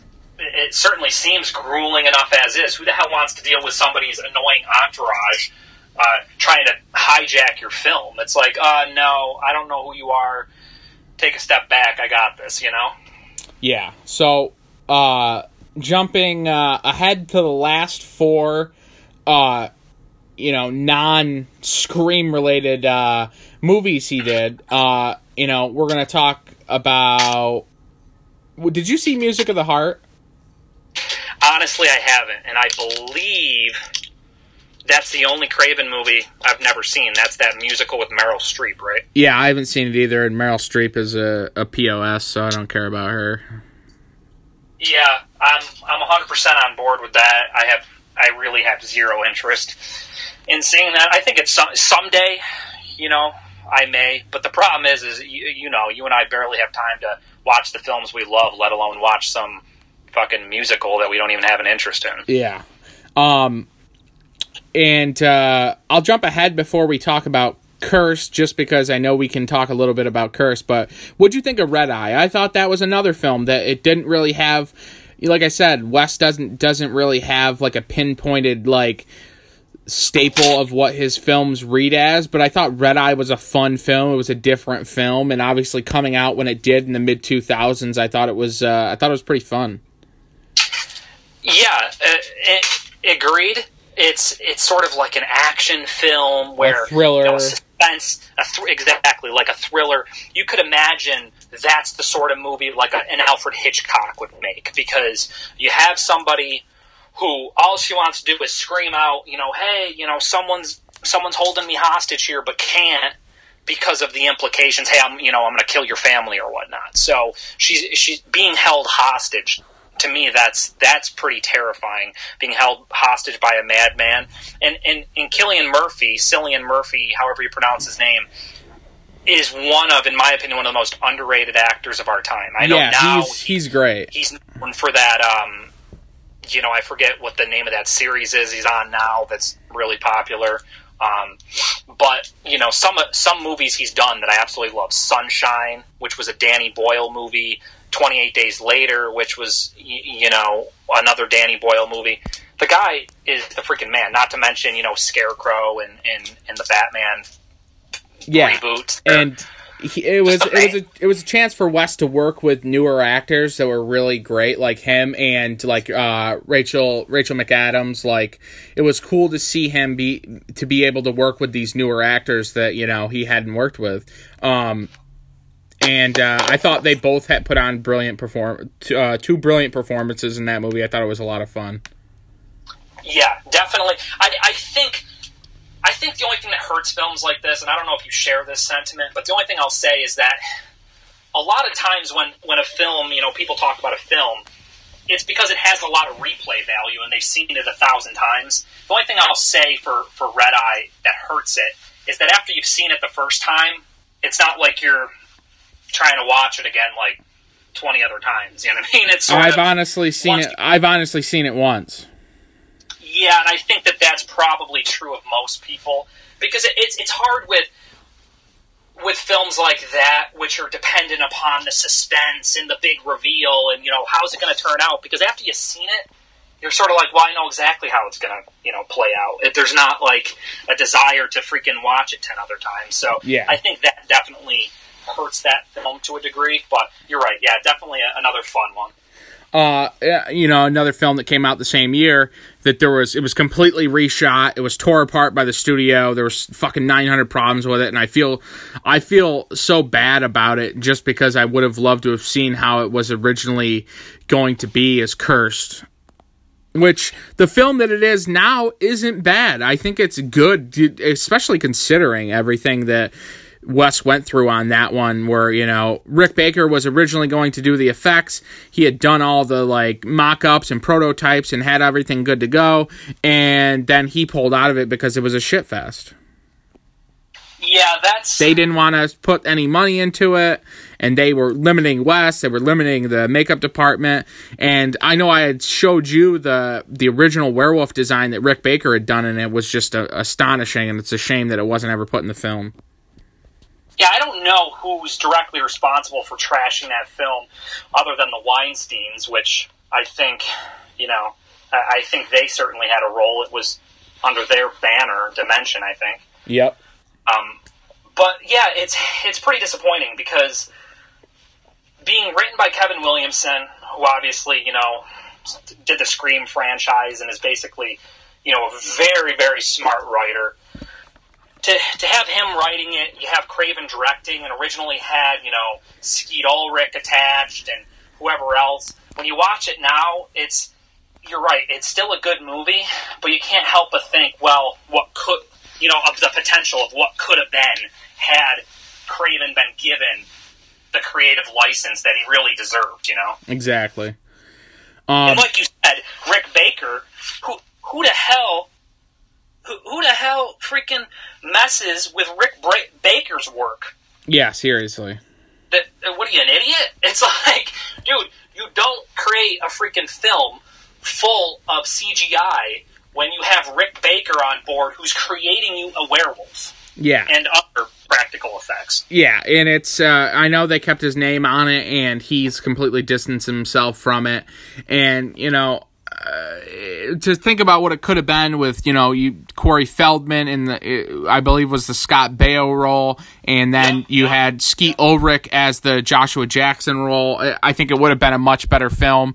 Uh, but for what we got, uh, you know, a mid two thousands werewolf movie, I thought it was it was very entertaining and great, even with all of its flaws. Absolutely, and and you know, as good as some of the other people could have been. You have to give credit where credit's due. Christina Ricci's a great actress, phenomenal in the movie. And and Jesse Eisenberg, he's a little nerd, but um, you and I both love him in Squid and the Whale, Social Network. So certainly, it's not like they replaced him with a bunch of chumps. No, not know, at all. Certainly, good actors in there. So, uh, yeah, like we we could do a whole podcast on Curse too, but uh, one of the films I think doesn't get a, enough love. It was the second to last film that initially when I saw it, I thought it was okay, but after rewatching it, and I've wa- rewatched it probably six or seven times since then, is My Soul to Take. I think it's a it was an awesome film to come out when it did in 2010, uh, and the fact that Wes was you know kind of uh, you know obviously in his 60s at that point um to think that he put something out that was another original idea you know all these kids have the same birthday and you know there was a mass murderer uh that was on the loose the night all these kids were born. Like you know what i mean? It's such a unique idea. Yeah i honestly i'll be the first one to admit um, that when i first saw it i saw it in theaters. I thought it was a piece of shit to be totally honest. And I think a big part of that was because Craven did not shoot that film in 3D, from my understanding. But what they did in post production is they went in and, and, they, they made it 3D. Yeah. So when I watched it in theaters, it was herky and jerky, and I found it very distracting. It was like, it wasn't one of those 3D experiences that was really immersive. To me, it was just a distraction. It just, it was very annoying and then come to find out later, oh well, that's why because this wasn't intended to be seen in 3D. So I hated it when I watched it in theaters. I had no intention of ever watching it again. But then rediscovered it on home video, you know, DVD or whatnot at the at that time or Blu-ray, and just fell in love with it. And I, I, I think it is incredibly well done. I think uh, it's it is scary. I think it's funny. I love Max Thieriot's uh, Bug character, and obviously he went on and you know It was did Bates Motel. Bates Motel, and um, but I think that's a really, really good underrated film. And so, you know, I urge anybody who saw it initially and th- thought like I did that it was kind of shitty to, you know, give it another chance because it it really is great. Yeah, and uh, yeah, it's a lot of fun, and uh, it's definitely uh, definitely underappreciated. So hopefully, in time, it'll become more appreciated. But to uh, to wrap up our Wes discussion, uh, I'd like to just uh, end with the the Scream series. You know, we're talking '96 when the first one came out. What uh what a, a juggernaut Scream became. Obviously, one one of the most recognizable uh, characters in Ghostface. That that Ghostface mask still sells everywhere. You see it every in every store. Every last week in September when they put the Halloween stuff out, and it really reinvigorated. And I know a lot of people have always said this. It really reinvigorated the the horror genre. And to think that you can come and you can come and do all these movies in between, you know, ninety six and you know 72 when he did uh, Last House on the Left. You think Last House on the Left, Hills Have Eyes, uh, Shocker, and and People Under the Stairs, and then you can come back and you can create another franchise that is completely with the times.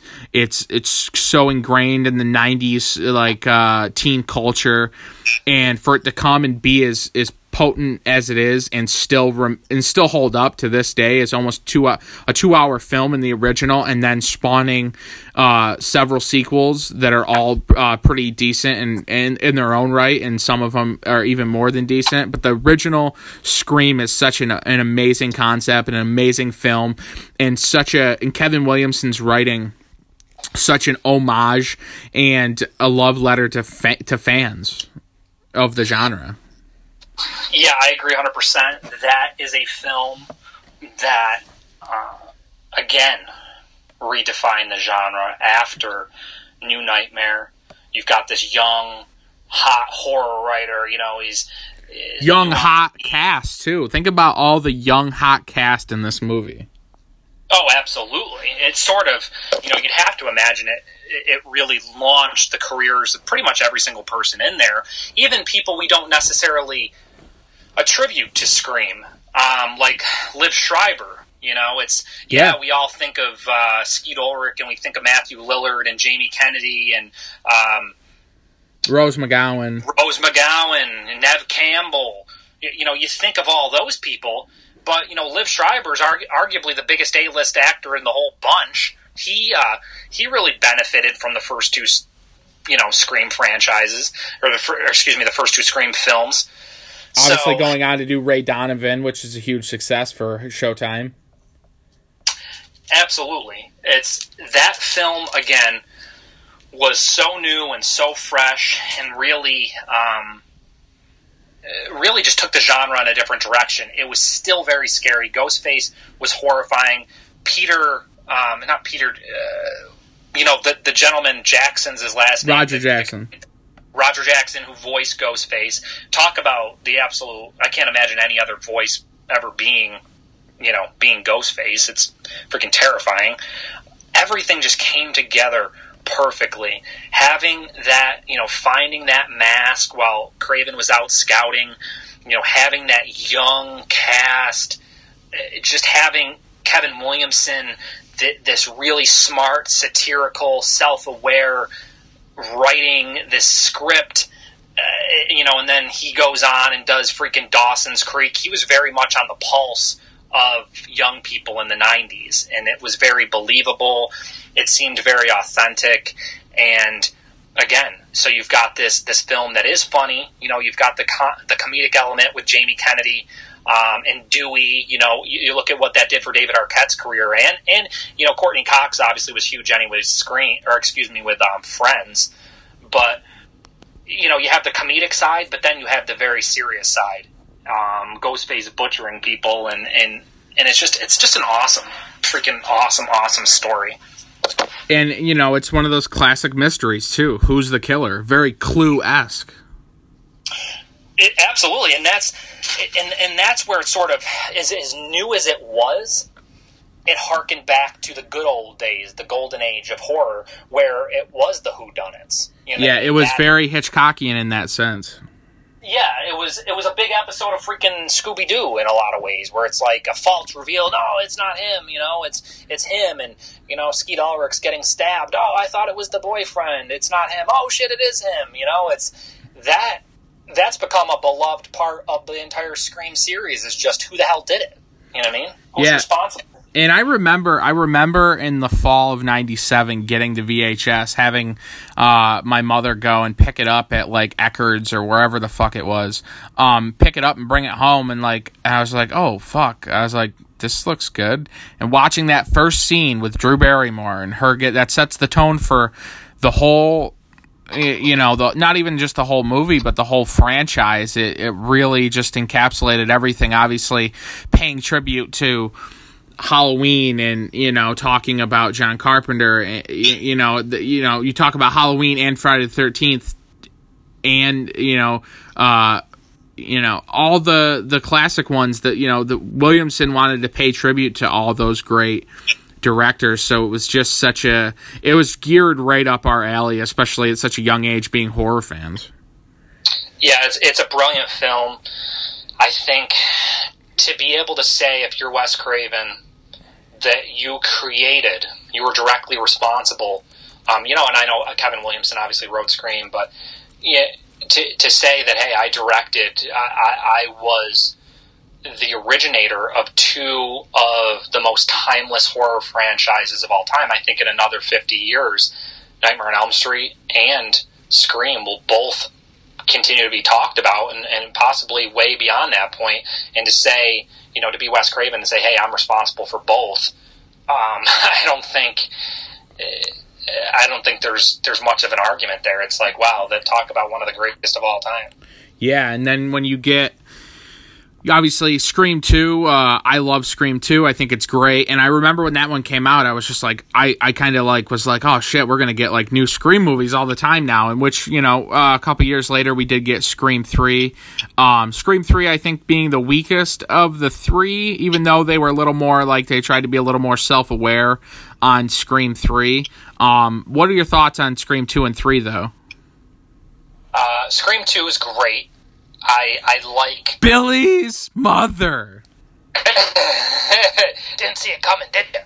um, yeah, no, I think that one's great, and I think um, people thought, oh, well, they did the dual killer in the first one, they're not going to do it again, and bam, they did it again. You know, um, I thought that Jerry O'Connell's character really added a lot to to that that second installment. I think her her best, you know, uh, Neve Campbell's best friend there was great. I think it has one of the best, scariest scenes in the entire franchise, where the cops are leading them away and they end up, you know, getting uh, into that car wreck, and the, the cop gets impaled, and you know they have to sort of crawl over uh, Ghost Ace to get out of the vehicle, the yeah. cop car, you know, the detective car. It's like that was so suspenseful. That was genuinely uh, such a scary scene. I love the second one. The whole campus atmosphere really harkened back to the old slashers of the 80s, you know, the freaking Slaughter High, Splatter University. I love that. Um, you know, final exam. I love that sort of uh, campus setting. I thought that one was great. I think the reveal was great. The third one, you know, I'm really not a fan of. I think it really hurt the continuity of the franchise. Kevin Williamson wasn't really a part of the third one. Um, it's hard. I don't think it has anything to do with Wes's direction, but it just it got way too hokey for me. That fucking bodyguard calling, you know, David Arquette do drop, you know, that really killed it for me. I was like, yeah. is this? You know, this is, this is stupid. Um, that really, to me, that sucked. But you know what? I'm so glad for Wes and his not like it would have hurt his legacy at all, but I'm so grateful that he was able to redeem that franchise, come back with the fourth one, which to is, me is, is, is, was phenomenal. Yeah. Now, how would you rank them? Because I rank them one, four, two, three. that's exactly how I rank them. Yeah. And the fourth yep. one, I remember going to see this in theaters and being so fucking amped up. And it delivered. It delivered um, such a great, uh, again, uh, Williamson and Craven, uh, dynamic duo coming together with a great young cast, an amazing concept, uh, fully ingrained in the social media uh, like life of what's going on in 2011 at the time. Um, and it really just killed it. It was just so fucking good. It's so fun. Kept you on the edge of your seat. You were still, you know, it was a classic mystery story. Again, you were still guessing. You didn't know who the killers were, what their motives were, who was involved, who wasn't. Like, you know, is Liev Schreiber finally like is he finally blew a gasket? Is he involved with it? Like, you know, is is it Sydney? Did she fucking finally lose her last marble? Is she going nuts? And uh, it was just uh, self it was self aware. It was super smart, as Williamson and, and Craven always have been with everything that they've done together and separate. Yeah, that that was, I think, a very, you know, some people have mixed thoughts. I, I think it's great. Um, I think it's probably one of the best fourth entries in any horror franchise. I think it's it's it's incredibly fresh for being the fourth installment, and I think it was a very fitting way. Obviously, we both wish that Craven had gone on to, to, to, do even more, that his career would have lasted even longer. But considering his, his health issues, I think it was a very fitting way to end his career. It was a blockbuster. You know, it was critically received, you know, by by us fans. It, it did phenomenally monetarily, and uh, I just think it was a good a good way for Wes. If that was going to be the last film Wes makes uh, made I was grateful that you know it wasn't the ward or you know it wasn't freaking Djinn, you know, like with Hooper or whatever. I'm glad that it was something. I was like, wow, this is a great film. Yeah, yeah, it really was. Uh, it was perfect, like you said, it was a perfect way to end it. But uh, I do want to. Uh, what are your thoughts? You know, now that we're kind of coming coming to a close uh, on on just talking about Wes and Wes's career and the impact he's he's made on us. What were your thoughts when you heard that Wes passed away? Yeah, I remember that being um, being very devastating. I remember it, it really affected our entire group, and I think a big reason for that is for us it was so unexpected. Um, yeah, Wes, you know, he, he, was an older dude. Um, you know, he wasn't he wasn't a spring chicken, but at the same time, we you know, we'd see him occasionally until these most recent Scream commentaries where he did look really rough. I didn't even discover those until, you know, after the fact, the people under the stairs or whatnot, the interviews he gave where it's like, shit, he's not looking good. But I just remember it coming as a huge surprise. I had no idea that Wes, um, Wes had been sick. Um, and, and again, that's sort of a testament to who he was as a human being, that he wasn't he wasn't he didn't want a pity party. He didn't want people feeling sorry for him. He didn't even tell people he had brain cancer. It just sort of just faded away and it was just tragic. Um, and I think we all were surprised too because we would see you know George out and about and we'd see um, you know Carp out and about and those guys are freaking sucking down a pack full of cigarettes a minute. And somehow they outlived Craven. It was like what the hell? You know I just don't think it, it was very unexpected yeah, uh, I mean, when I heard about Tobe over the summer, I remember being like, "Oh shit, Jesus!" And George had just passed, and and George, the George one was particularly rough just because we had all met him on several occasions and he'd always just seemed so like nice and gracious to all of his fans and he was just kind of like a, a mainstay at the convention circuit um, as well and stuff so uh, I mean, the George one was really hard, especially just because you know you you grow up with these guys and their art and everything, and and, and just getting a chance to just shake a hand and say thank you. Uh, it particularly hurts a little more when these guys pass on. But you know, Wes you, you know, there was always hope that Wes would roll through town doing something, promoting a movie. Because I only, I know he only really did the convention circuit or any kind of convention or meeting, signing things when he did a film. And I think because he was probably like, uh, he was probably just shy and embarrassed, like to you know, for people to friggin' just fall to their knees and friggin' do the "we're not worthy" fucking chant thing to him. Um, he just seemed like a very private guy, and even obviously towards the end of his life, he obviously didn't promote any kind of illness that he had, and he kept it to himself. I mean, he was posting on his Instagram days before he died, which is shocking. Um, posting of his cat. Yeah. and uh, you know, but when uh, for some reason I remember it being uh, obviously the next day was I think Brian's birthday, and we were all hanging out, and no one would really. Uh, we were just all out of it. It just seems so weird because you never meet the guy, you don't hang out with him, you're not fucking, you're not having coffee with him, you're not fucking, you can't count how many fucking you know uh, moles he had on his face or whatever because you, you never fucking sat down and had a goddamn cup of joe with the guy but you know it, it did affect our uh, our little uh, core group when we were hanging yeah, out the that, day after. and, that, and, and, that's the power of film i feel like not to sound cheesy but you know to, to have never met these people um, but for them to have affected your your life so profoundly to have um, to this day they still they still impact our, our lives we still watch wes's films just like we watch george's films and tobe's films and like we'll still watch carp's films for years to come you know there, there's not going to be a part of our I, I can't anticipate imagine any time in any of our lives where we'll not be watching these films um, exactly. You know, I feel like that's sort of ingrained in us. It's a part of who we are. So yeah, you do feel um, just a genuine love and gratitude for these filmmakers because of all the memories they've they've created for you and for us. And you know they've brought us together as friends. And you know it, it made my childhood so special the nightmare on elm street franchise in particular.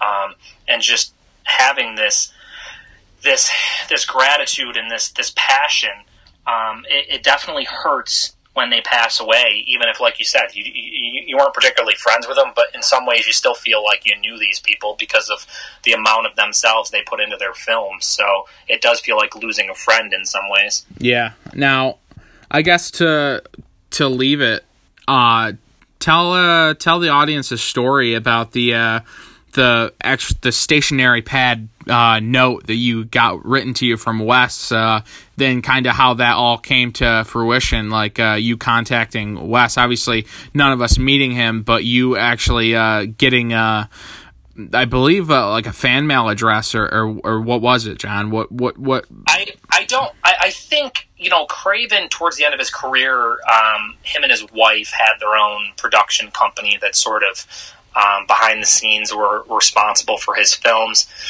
And I just remember writing, you know, stumbling across that address and writing Wes a letter, not really expecting to ever hear back from him, um, but just just telling him a lot of the things that I've, I've shared with you and your listeners here about how much of an impact his his films had on me and my upbringing and, and, and how nostalgic I am for for those times and, and how much I reminisce about the days where you know I'd go down to that mom and pop video rental store with my grandparents and rent these movies and you know they would allow me to watch them and they'd always be skeptical this is too violent you know but they would allow me to do it just because you know I was behaved and and that was my the, my my reward. That was the one concession they made what let allowing me to watch these R-rated films. And I remember just just sending him a heartfelt letter and and just telling him, you know, thank you f- for that because I know um, a lot of times this the movie making business can can be a thankless a thankless job. You're only as good as your last movie. You know, people tend to forget all your previous contributions when you put out a bomb, you know, a turkey, you know, you, you put out a shitter and everyone's like, ah, you know, he's all washed up, he sucks, you know. So I think it was at a time where um, in his in his life. You know, this was you know several years before he passed away, I think, but it must have just resonated with him. And you know, sure as sure enough, I received a, a, a package back in the mail from him, and um, you know, he had sent me a few signed things, a Nightmare on Elm Street, something or other, and um, you know, uh, something from Scream, which obviously I still have, and I I still have the note that he wrote me on his hand wrote on his his Wes Craven. It said a note from Wes Craven. It was like his his home stationery, and and just wrote me a note and just expressed his his appreciation for taking for me taking the time to write to him. And he said, actually, you know, I have a um, a good a good friend of mine who's raising her grandchildren right now, and I thought your letter was powerful enough that I made a copy of it and shared it with her to sort of motivate her that it is worthwhile to to to do these things, and there is a lasting impact on the kids. And you know, I just thought that that was really cool. Somebody who who, who by no means had to write me, take the time out of his day, did, and um, I think that, that that's just a statement on who Wes Craven was. You know, he wasn't about the money necessarily. He was he was just somebody who really genuinely appreciated the process and appreciated his fans. And to me, that's of all the things I own, you know, all these movie props and memorabilia and autographs. To me, that handwritten note from Wes Craven's the uh, most important thing I have in my entire collection. It's something I treasure.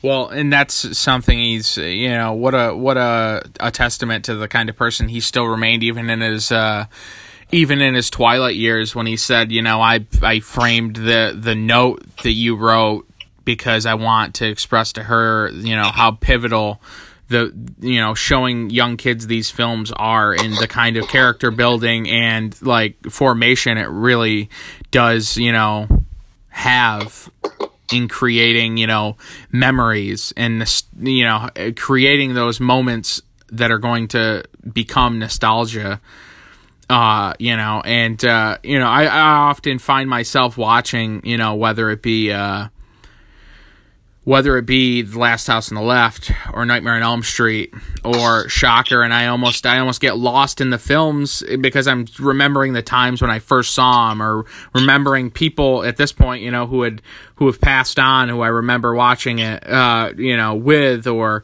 or just uh, certain memories of my youth and finding these films, and I find myself, you know, kind of getting in a a thousand yard stare mode where I kind of kind of get lost and you know I got to snap back into it and actually watch the film because I'm thinking about all this like all this stuff uh, you know that's related and correlated to the you know the nostalgia of all the film filmmakers and the movies and everything. And uh, yeah he's uh he's sorely missed for sure, and he's definitely uh, talk about a guy that's made uh, an impact and just seemed uh, a- as does Carpenter, as did Tobe Hooper, as did uh, George Romero. All seemed very, very normal guys with normal aspirations, and are all simply filmmakers who made memorable films.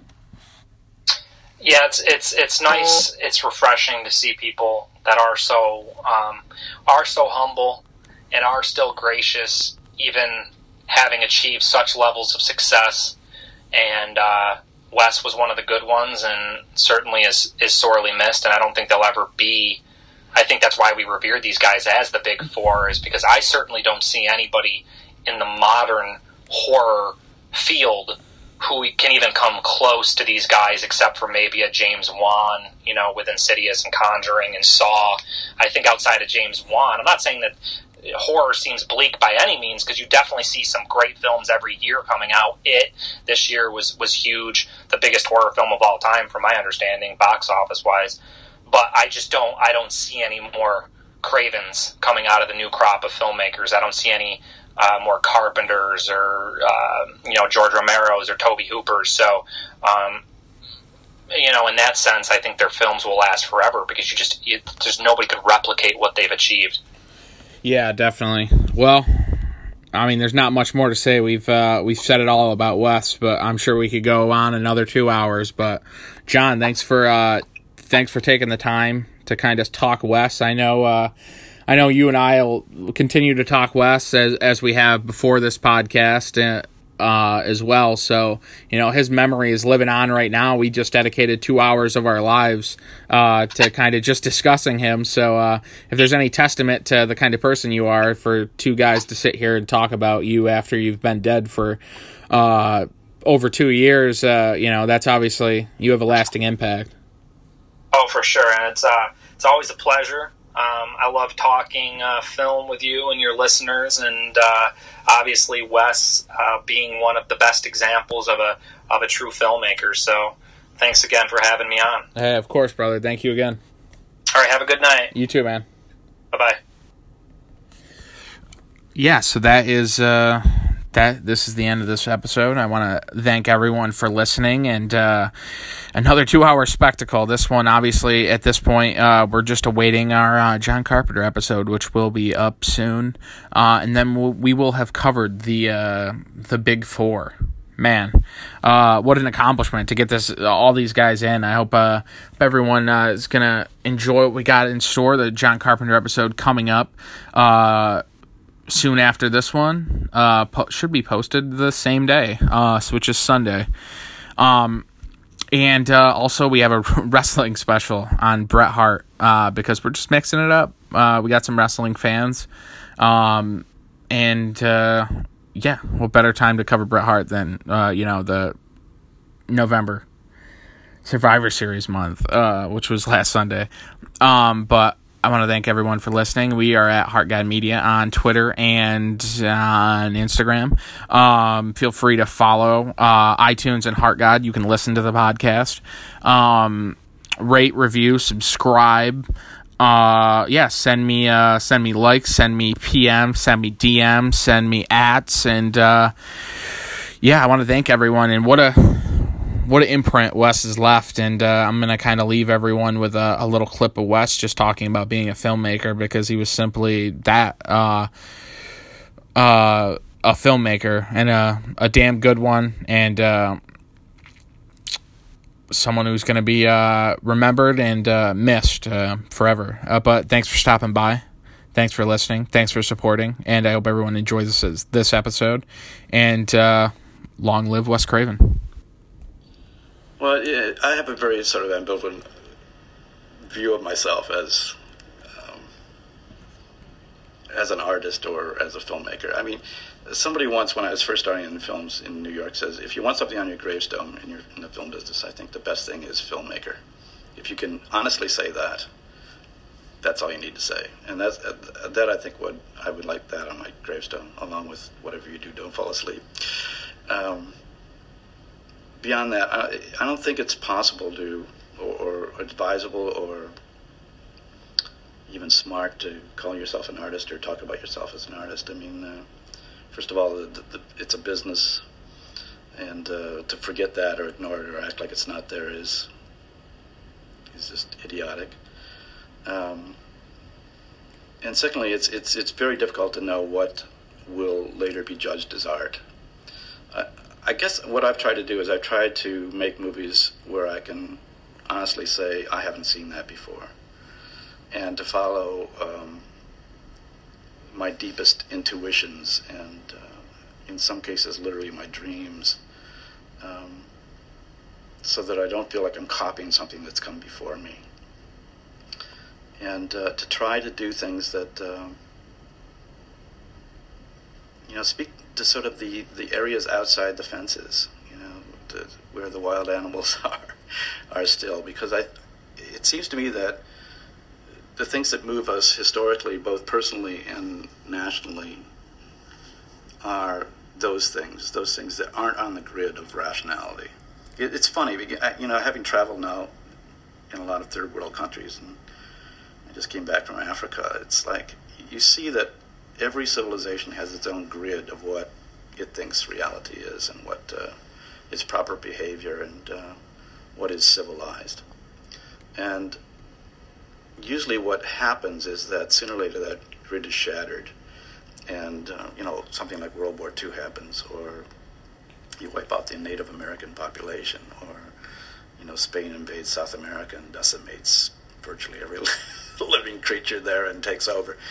Yeah, and then suddenly it's the grid is back, and we're civilized, and we're religious, and we're this and that. But um, there seems to be a deeper grid that I've tried to find, and that is how how the engine of life really works. And I think it it works a lot off of violence, like it or not, and it works off a lot off of um, things that are not rational and very difficult to perceive, and in some ways can only be sort of adumbrated, uh, uh, sort of sketched and shadow played in, in films and in uh, horror films.